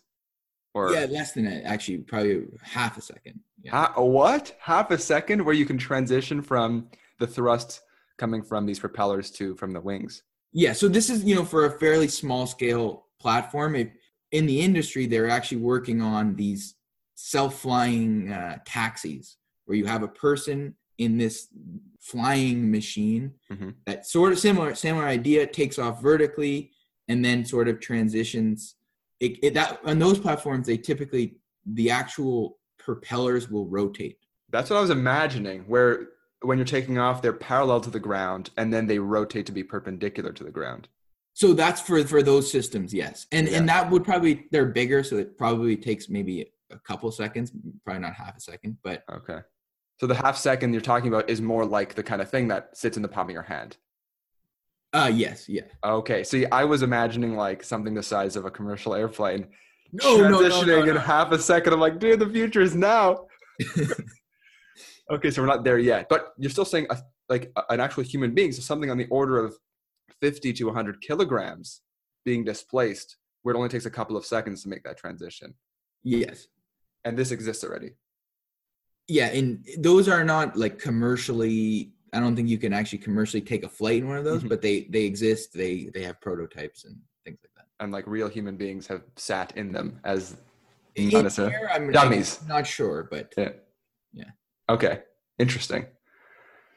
So, okay, so that's a bit about lift and a bit about the, transition. I'm sure we'll, we'll probably kind of loop back and, and, and hit on these different terms again. I just want to kind of get a, a sense of the pond that we're splashing around in over here or flying around in. So, aerospace mechatronics. This is what you, you, these are the terms you use to describe the PhD that you're doing. Is that more or less specific than like the actual degree name you're going to get. Like I, um, I was studying psycholinguistics, but that was a psychology degree. So you're studying aerospace mechatronics. Is it an aerospace mechatronics degree, or is it under some larger umbrella? yeah. So the larger umbrella uh, that I'm in is mechanical engineering. Perfect. Um, however, like in the robotic, the robotics community is made up of computer scientists, electrical engineers, and mechanical engineers, Mhm. and probably some even other fields.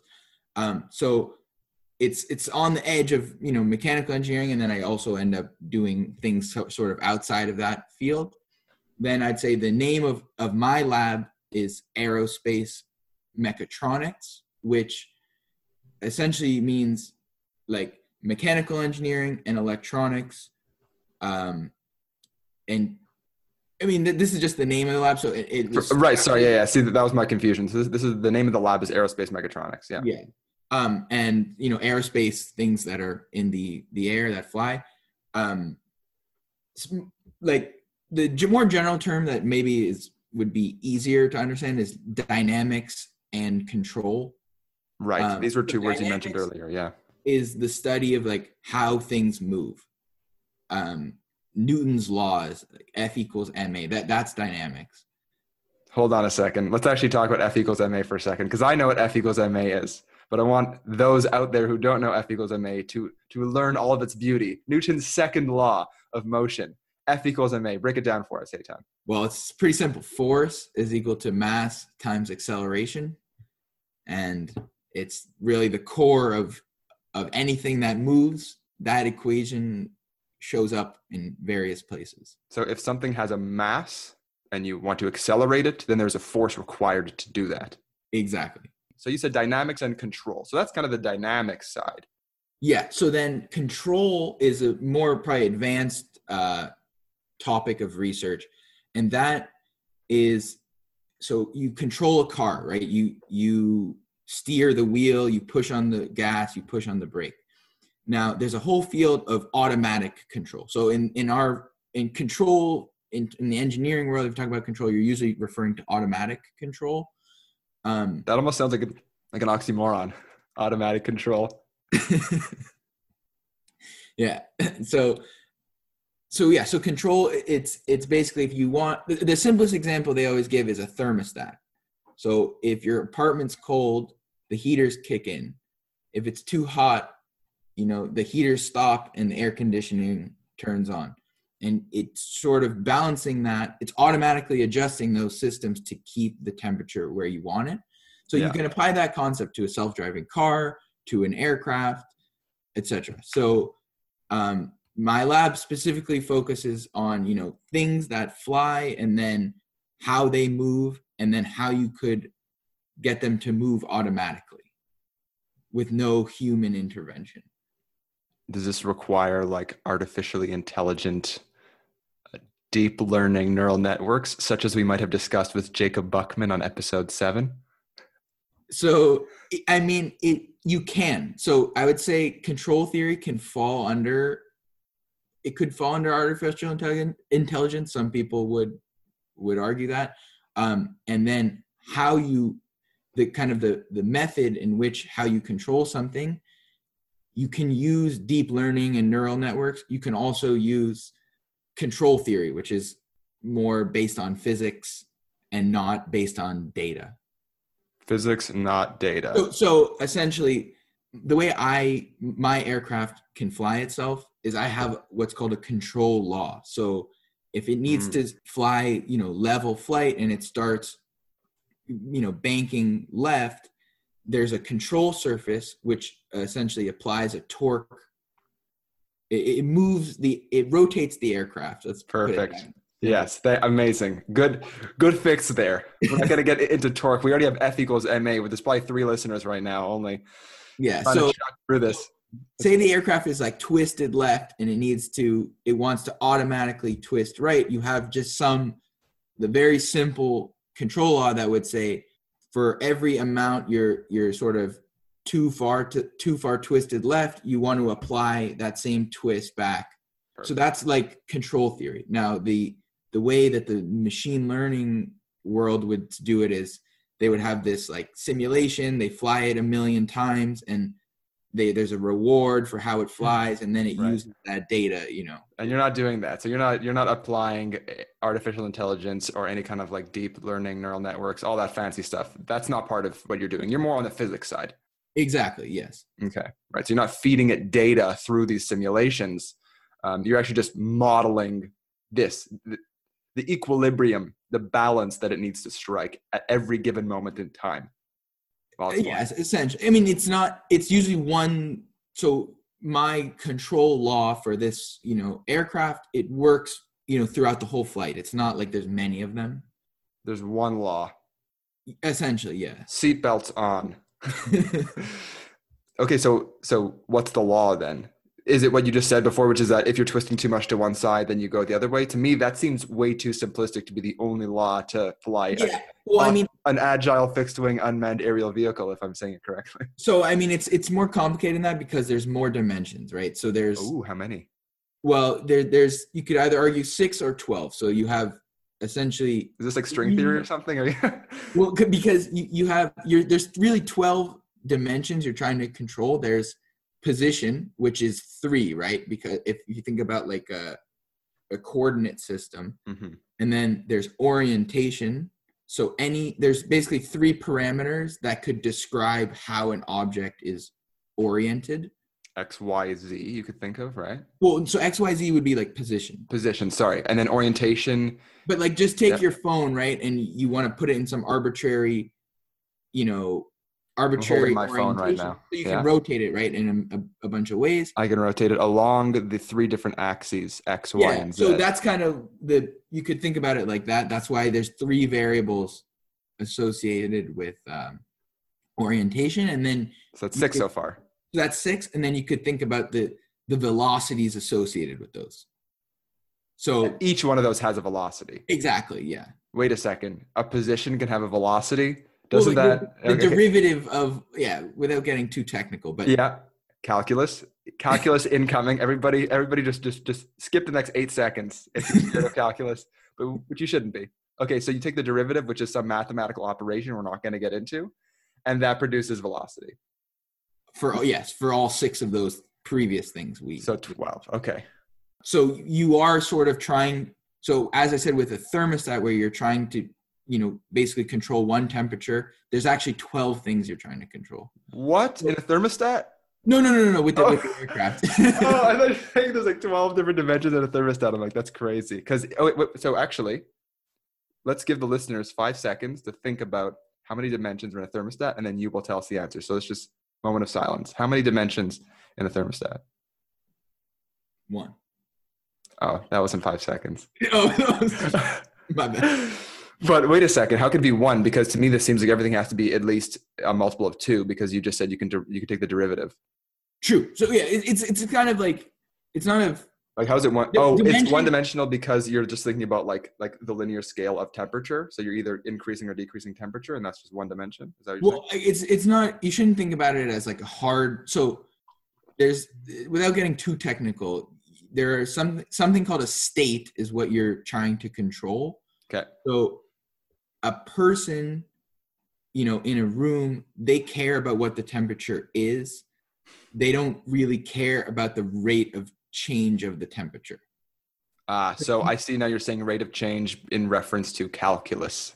Exactly. Calculus is the mathematics of rates of change. Okay, perfect. Again, we're not. This, this is not abstract. The podcast about calculus and about losing as many listeners as you can in a short period of time. It's it's specifically about very many different things. One of which is uh, agile fixed wing unmanned aerial vehicles. So states.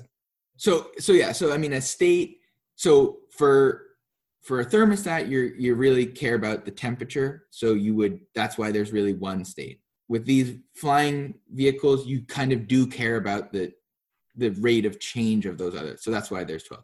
So back to the earlier, it's not as simple as what I put it as just that, but it's not that far off from that. So there are 12 dimensions that you were accounting for in your control model. Your control. Hold on, you called it a Control control algorithm, algorithm. Sure.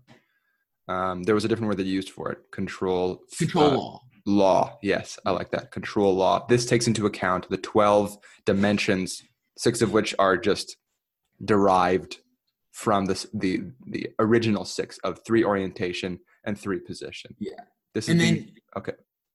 And then the way you you actually follow though whatever your desired you know value for those those states are you can control them with what's called an actuator so on an aircraft Uh-oh. What's an it's, actuator? it's pretty simple it's basically what what makes it move so you have okay. one actuator is that propeller we were talking about earlier oh, Okay. it provide it gives you force now you actually have three other actuators which are little flaps which are called control surfaces and these are they are on conventional aircraft as well and when they deflect you know the airflow over the plane you know is modified based on how you deflect them which then causes the plane to rotate So there are two two of those flaps that that control the airflow, one on each wing and then one on that back tail, right? uh yeah and there's a there's kind of on the tail there's kind of two Two. Okay. Uh, there's one called like an elevator, above each other? which it- which you know makes you elevate it, and then Yeah. one a rudder, which is similar to a, a boat. Yeah. People are yeah familiar. So there's two on the tail. Well, so there's two on the tail, and then there's two on the wing, but the two on the wing are considered one Because it is because the same. they're thing. always doing in sync with each other. Hmm. So Cool. Okay, so lots of different actuators, and the actuators really is just a fancy word for the thing that that affects change related to airflow in the case of an airplane. exactly, yeah. Okay. I hope my my constant rewording doesn't bother you. This is the No, best no, way that I myself have figured out how to how to create this this coherent image in my mind is just to dial it down as much as possible. Doing doing great so far. So you said that you have a background in, or at least your thesis is related to robotics and also a focus on aerospace applications. So I guess something that the listeners might be curious about, including myself, is what are the applications of this field, but specifically, what are the applications of your specific control law? So one of the main things people are are interested in would be medical supply delivery. So say you know you're um, bit you're in some rural area and you're bit by a snake and you need some something that can save your life, but you need it very quickly. So if you had a hub with various medical supplies with one of these drones there, you could then load it in and say like say that hub was you know in a limited space you could take off vertically. You don't need a full runway to to take off. But then once you're high enough you could transition into this conventional flight regime and then fly towards whoever the person is and then you know drop the the urgent uh, medical supplies Okay, yeah, that seems that seems pretty good. If there are any listeners right now who are currently being bitten by snakes in rural areas, don't worry, help is on its way. Give us a few more years. I think Eitan's almost done his PhD, and then you'll be okay. Just just suck the venom out if it's in in in a in a mouth accessible location on your body. Okay, anyhow, so great. That is definitely a great example. I'm curious to ask for one more example. yeah so another one would be very specific surveillance. Okay. so say uh, there was some some crime scene right you needed eyes in the air as opposed to having a helicopter, which one consumes a lot of energy, you're putting risk to the pilot, especially if there's maybe someone with weapons or whatever that could shoot down the helicopter. Mm-hmm. If you had some smaller platform running on battery electric batteries with no pilot, it's it's better for the environment. It's also safer because there's no human actually on there. And if all you really need is like video footage, you could put a camera on one of these drones Okay. and uh, and survey the area. So just taking out the human component then. So we already have unmanned fixed wing aerial vehicles then. You have the additional word agile. I'm, I'm really continuously referring back to this intro. So, Yeah. you know, everything I'm talking about is has already been mentioned at least once. I, I'm- I, I guess I'm asking the question, do we already have autonomous fixed wing unmanned aerial vehicles without this agile kind of modifier on it? You're you're right on that. that's perfect. So the the traditional fixed wing, you know, that was probably solved 30 years ago. It's the agile, which I'm also kind of referring to this vertical takeoff. Mhm. Um, and then you know the transition is quite agile. Um, there some of the the other thing that's we the other reason why we use the word agile is some of the turns that we make are much more aggressive than something you could feel in a passenger aircraft much like sharper turns Mhm. um there there's a a whole like hobbyist group which essentially flies these these planes manually and they they go to competitions and they twirl these planes around they do rolls and backflips I've and like I've, that. I've heard and, and and seen that before. It looks insane. It's like Yeah, obstacle so- courses for drones. so that was actually one of the motivators of my project was like all these people are doing it manually let's just see if we can automate this Is your goal to to actually put one of your automated vehicles into a competition like this and like see if you can compete at that level? so you know the the techno i've already the technology is developed like i i could do i can do similar things to uh what these human pilots can do i could Okay. do them automatically with my platform but it's just i didn't find it worth it He says he says with utmost humility. I can do that already, but I'm not even gonna try and compete there because I got better things to do, like help people Well, get I mean, you know, bites. what's the what's the value like oh these humans can do it and now my machine can do it better like is that Bragging rights. is there any yeah, sure. Okay. I think I, I think I, I recall seeing some kind of like virtual reality uh, thing where people would kind of put on the like like the VR masks and they would essentially see what the airplane sees. yeah that's that would probably make you throw up if you uh Very possibly. Okay, so okay, so just to just kind of take stock again of, of where we're at here, just a quick check-in. We already have autonomous fixed-wing unmanned aerial vehicles that already exists. Do we have autonomous agile unmanned aerial vehicles? So everything except for the fixed wing? no we don't so that's that's oh, we don't. Okay. That's where like, my research comes in, in in two places. One is the the control which we talked about earlier Mhm. is if you want these things to maneuver on their own you need to develop these control laws that will stabilize them. In these different flight regimes it's complicated to do that. That's why they're it's requiring like a whole phd Mhm. and so that was that's about half my my thesis.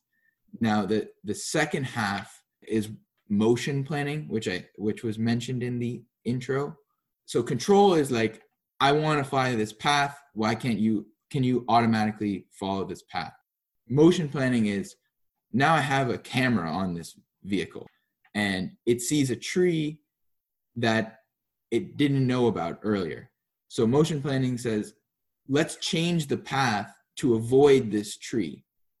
Okay. So it takes into account variables that you hadn't, you know, been able to take into account.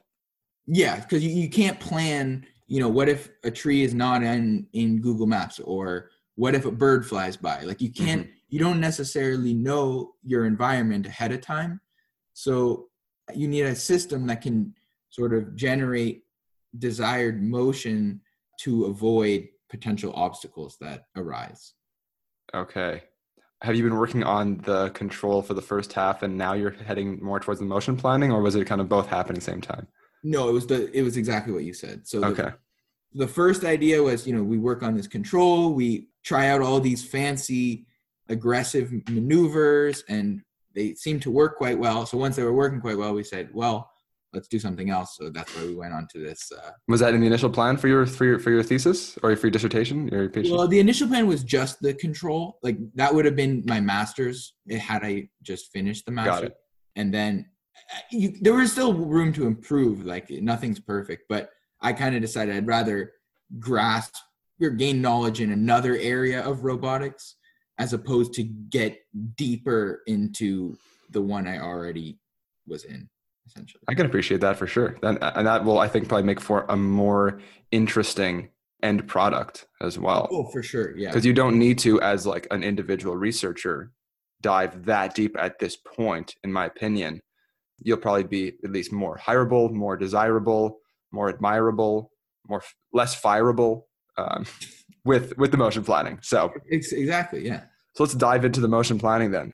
So this is basically taking into account things in our environment that we can't account for, in a sense, which kind of seems a bit weird. But um, how does how does like your your motion planning law differ from your control law? Then are there fundamental differences there? Yeah, yeah, they're they're quite different. So I'll have this this camera. It's it's actually two cameras like like your eyes you can perceive depth if you have two eyes so similar with with cameras not to discriminate against listeners who only have one eye if you can't see depth that's okay. We still love you. Mm.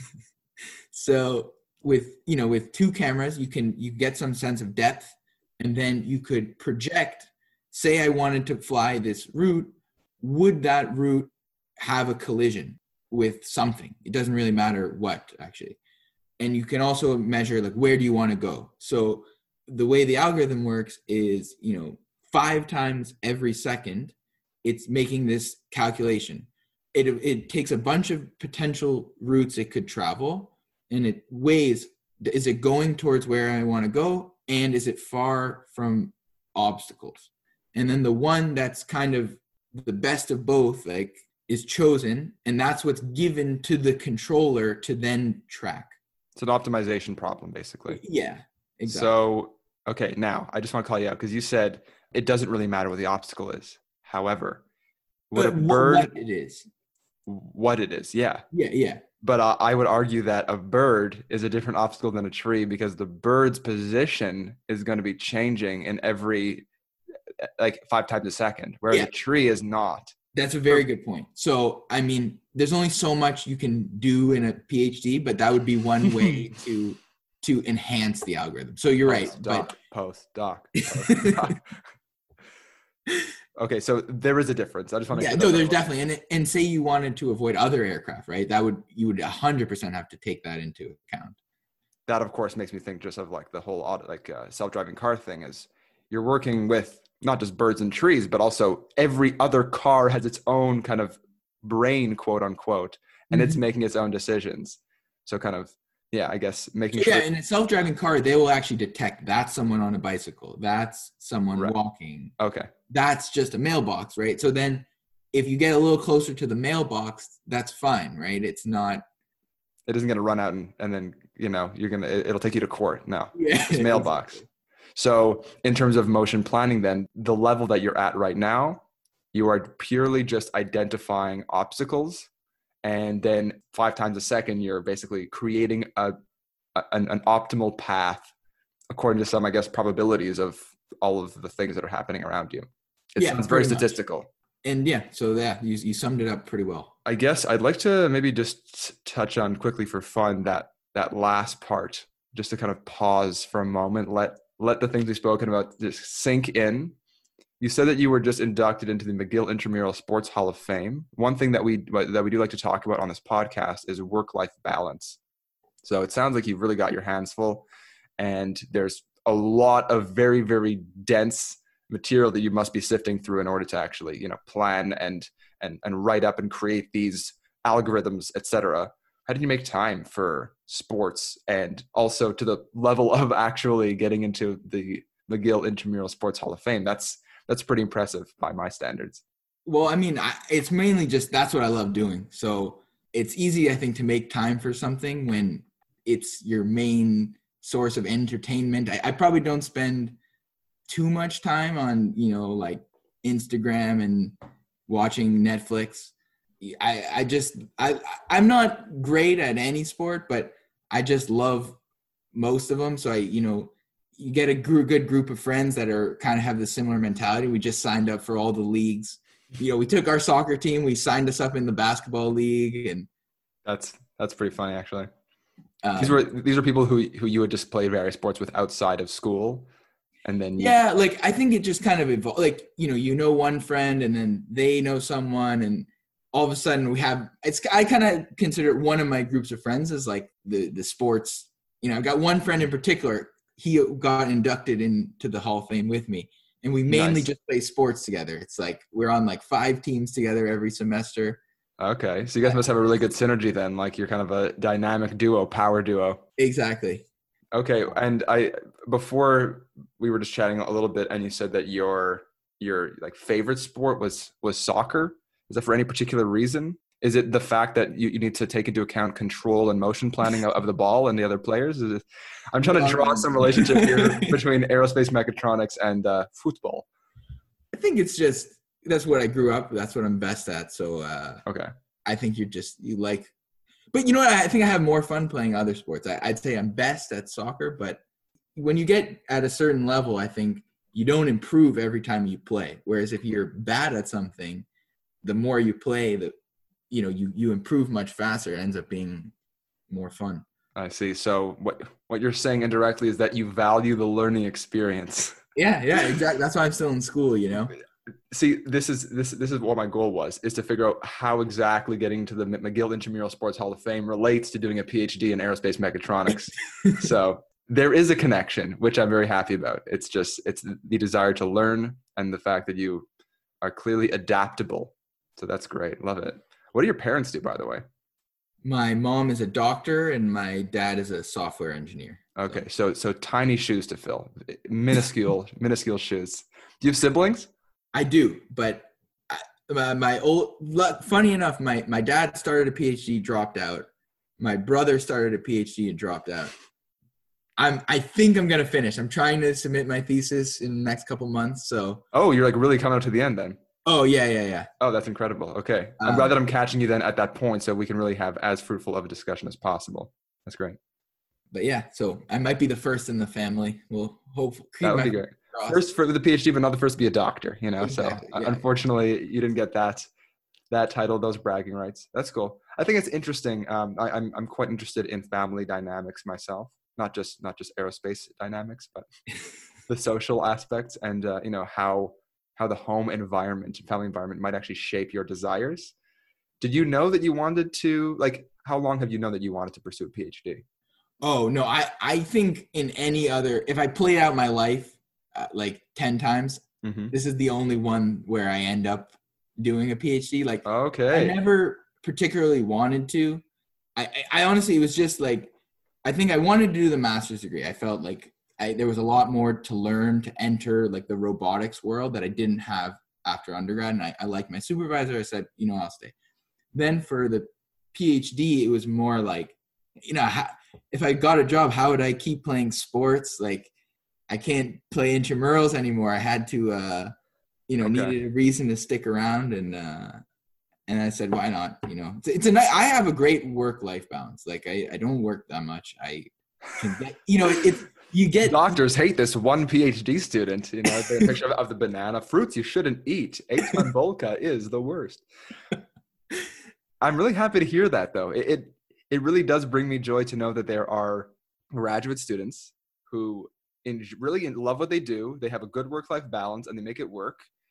I think for the listeners, though, what would be most beneficial here is for you to kind of maybe give us a sense of like what your what your approach to life is. Like, tell us who Eitan Bulka is and how he manages to do all this with a smile on his face, a great attitude, and a great balance. I I, I think it's something a lot of people struggle with. What can we I learn mean- from you? I, I honestly, it's pretty simple. I think I just do what I like doing. Okay. So, I mean, you can't think super short sighted, but I don't think that long, you know, that far in advance either. If, if I like doing something, keep doing it. You know, like that. That was been someone though who who liked doing a lot of things. Like, did, like Sorry? that- have you always been someone who's who's liked doing a lot of things? I don't think I do that. I mean, honestly, the two things I do are sports, school, and you know, drink with friends. Like I, I don't, Okay. I don't think I'm doing that much. Like, Okay, uh, except that you do all the sports. yeah, yeah, exactly. I guess that's like many things in one category. So you, yeah, you know, and and I think that's also who I surround myself with is like people with similar interests. Like we go. Yesterday, I was at the park all day. You know, bring in spike ball and KanJam and football, and so you know, and it's everyone is kind of has similar mindset. yeah, which is apparently who cares about COVID nineteen? no, no, we kept our distance. We okay, no one was licking the spike ball. Okay, good to know. Um, all right, so look, no, it's it's uh it's something to think about. I think just And, and actually, one other point I want to make is Yeah. I think a lot of grad students who feel like they don't have a balance, like a work life balance, a lot of it I think falls on the supervisor who puts a lot of pressure. Luckily, my supervisor, I think, does he doesn't put any pressure on me. It's it's all self motivated, which I think is a good way to go about it. hmm If it's not self motivated, though, like to me, that kind of seems like one of the foundations of Yeah. a successful graduate student is actually being self motivated to the point where you don't even need the supervisor to be kind of on your butt. Yeah, exactly. So, but and you know, you know, you need one that's reasonable that, that doesn't expect you know absurd amounts of work in in no Mhm. you know in a short amount of time. So So, given that you, that you just kind of basically said that you're quite an independent, you know, self-driven PhD student, how often do you communicate with your supervisor? Like, like do you go months, or is this, or is is, is there just kind of a consistent, constant, regular? um, that's a good question. Well, I I started out with probably about at once a week speaking with him, and, and I definitely needed more guidance in the beginning. Mhm. Luckily, as I kind of grew more independent, he he became the like chairman of the department, so Oh, he wow. this time. And you know, with all the McGill bureaucracy with COVID and stuff, I, and at this point, I probably speak to him once every month, once every three weeks, kind of. Okay, thing. fair enough. I think it's also interesting. Just you know, like every every supervisor's a different story, different experience. Yeah. Um, so yeah, so uh, as you said, that can definitely shape the graduate research experience as well. So we're coming to the end here. You said that you've been hired as an unmanned aerial systems consultant for various companies in the US and Canada. What are some of the companies you've worked for and what have you done for these companies as a consultant? So Besides obviously consulting. yeah. So I mean, I I can't I can't talk too much because you do sign uh, NDAs and stuff. Oh, okay. but um, basically there are a lot of companies with very similar missions and platforms to my to what i'm doing for my phd so two of them it was it was really very similar work to what i've already done they're like oh we need this done and you know i can charge them way more than what i get as my stipend so it's uh it's S- right. worthwhile Yeah. yeah but very very similar the same control and, and motion planning for these vehicles um, there there's are a lot of drone companies out there trying to make it and trying to acquire talent and whatnot so it's it's actually been i've never tried i never tried to get any of these gigs but they sort of just when you're in the field and there seems to be a bit of actually a shortage of workers in this area so Mhm. they kind of just fall But Uh, is it an emerging field? Like it seems like it this is kind of cutting edge stuff, but where's where's the demand for it? So uh, that's a good. Well, first of all, investors are are willing to to put money into it. Mhm. Um, I think the whole just like automation, AI, you know, there's just a lot of attention. So there are like a lot of startup companies that have they have money to spend. So uh, And I- Aton's has money to get. um, but yeah, you know, like I think it, it's a surveillance. There, there are military contracts for these drones. I, I don't know if I'll stay in the in the field. Like I, I might switch over to self driving cars. There's even that's even a bigger industry and Yeah. have even a bigger impact. I went to a conference a couple of years ago, and I, I I went to some talk about some product. It was called an eVTOL, an electric vertical takeoff and landing vehicle. Have you heard of these things? That's a that's another word for what I what I'm working. on. okay, I I recognize the similarity. I, these were people. This was maybe like two, two or three years ago, and they were talking about how it you know by 2030, let's say they want to have these these basically you know eVTOLs, these these you know flying these agile fixed wing unmanned aerial vehicles Yeah.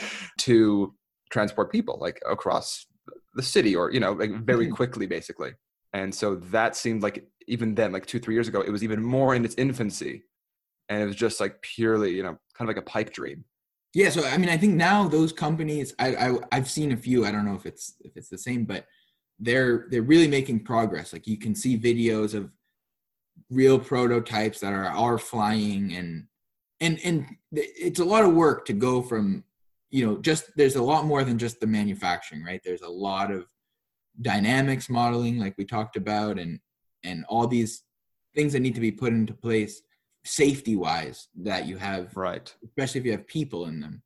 Um, not really dealing with like the ethics of anything right because everything actually yeah i mean how was how was the ethics process for your for your phd then not that it's the most interesting thing to talk about on a podcast but like what are the ethical implications of what you're doing there's no people but still flying things that you're trying to control like if there's a mistake could your could your you know drone fly and then chop someone's heads off by accident you know yeah, I mean, uh, my, luckily mine are small enough that I don't think you could ever. You could hurt someone. You couldn't.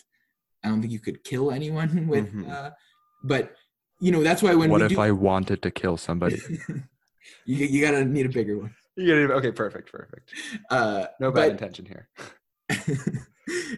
You know you do have to be very careful right? Like we we go to very big fields. If anything looks fishy you know we we re- we land the aircraft. Like we're very careful because if it was to fly away and you know hit someone it, it could hurt them. So Okay, cool, awesome, amazing. I'm, I'm glad that we just kind of touched on the on the industry aspect. Actually, um, so this is episode 11, and on episode 10, I had Andrea Cartile on, and she's also in the aerospace industry, and she had a lot of experience in industry as well. So I think it's cool now that we've had two two guests in a row that have kind of dabbled in the, in the same region, but still very very different things. Final question. So my final question is a question I've asked to all my guests. So if you've been a day one listener, then you know what this question is already. And that is, how would you describe yourself as an academic using one to three words and as a student, uh, sorry, and as a person outside of academia, one to three words. And would those descriptors be the same or different? You s- s- one word as an academic and one word outside of academic Exactly. So like academic life, like again, because you said you have great work-life balance. So clearly you're, you know, or not clear, but maybe you you are similar in both domains, maybe different. How would you describe yourself in each domain? One to three words each. Um, I guess this doesn't sell myself very well. I'd say I'm fairly laid back in in both, and and I think in Fairly in, laid back. Three words. Cool, cool. In in life, I think that helps, but I think in academics, it it doesn't in some uh, some situations. But uh, But it works well with your supervisor because they're a little more hands off. So Yeah, the fairly laid back stuff works as long as you get the work done. Fairly laid back. Okay. Uh, are you are you competitive when you play sports? yeah, that's actually I'm extremely competitive when I play sports, and I'm not competitive at all with uh, with the research. So Is that because there aren't many people doing what you do? So like, there's no one to compete with. Um, I mean, that's maybe that's part of it. I, yeah, I, I just don't see the need. Like in our lab, that's just the environment. Like I'm not gonna, I'm gonna help my lab mate, and he's gonna help me. I'm not gonna like be like, oh, I gotta beat him out and and publish this. It's it's much more like we work together and and collaborate. And it's not competing. And even with other universities, like it's not I don't feel like we're. Ru- I know in other fields, people are you know rushing to publish in front of their peers from other places, but you know we've had some some collaborations with a, a university in a lab in the University of Sherbrooke and a lab at Harvard, and in both situations, like we're just giving each other tips, like little things, you know, that kind of go a long way. Nothing. We were never working too close with them, but it's also it's not like I need to get this out before they do. It, Mhm. it doesn't Okay. have that uh, feel. That's nice to hear that there isn't like this like cutthroat nature just you know all across your field. I, I, th- I think that probably is more conducive to an enjoyable experience, not not feeling like there is this this pressure, right? And again, that that facilitates your fairly laid back nature. So it's a match made in heaven. Awesome. Well, it's it's it's really been a pleasure uh, chatting with you. So just I guess for some for some background, um, Eitan and myself met on a trip five years ago or something like that. You give me a face like you didn't like you have no idea who I am. Oh no, of course. You're like, what? Who is this guy? He's he's making this all up. And so it was it, it was very nice to reconnect. I'm glad that I now know a lot more about control and motion planning of robotic systems with a focus on aerospace applications and the autonomy of agile fixed wing unmanned aerial vehicles. And I hope the listeners also do feel the same way. So we're going to leave it there. Thanks again, Eitan, for coming on the podcast. Have a great rest of your afternoon. Thank you, and you too. Thanks. Thanks for listening. If you liked what you heard, you can check us out at Abstract Cast on Instagram. If you have any feedback, please feel free to leave a comment on the post for the current or any previous episode that you might have listened to.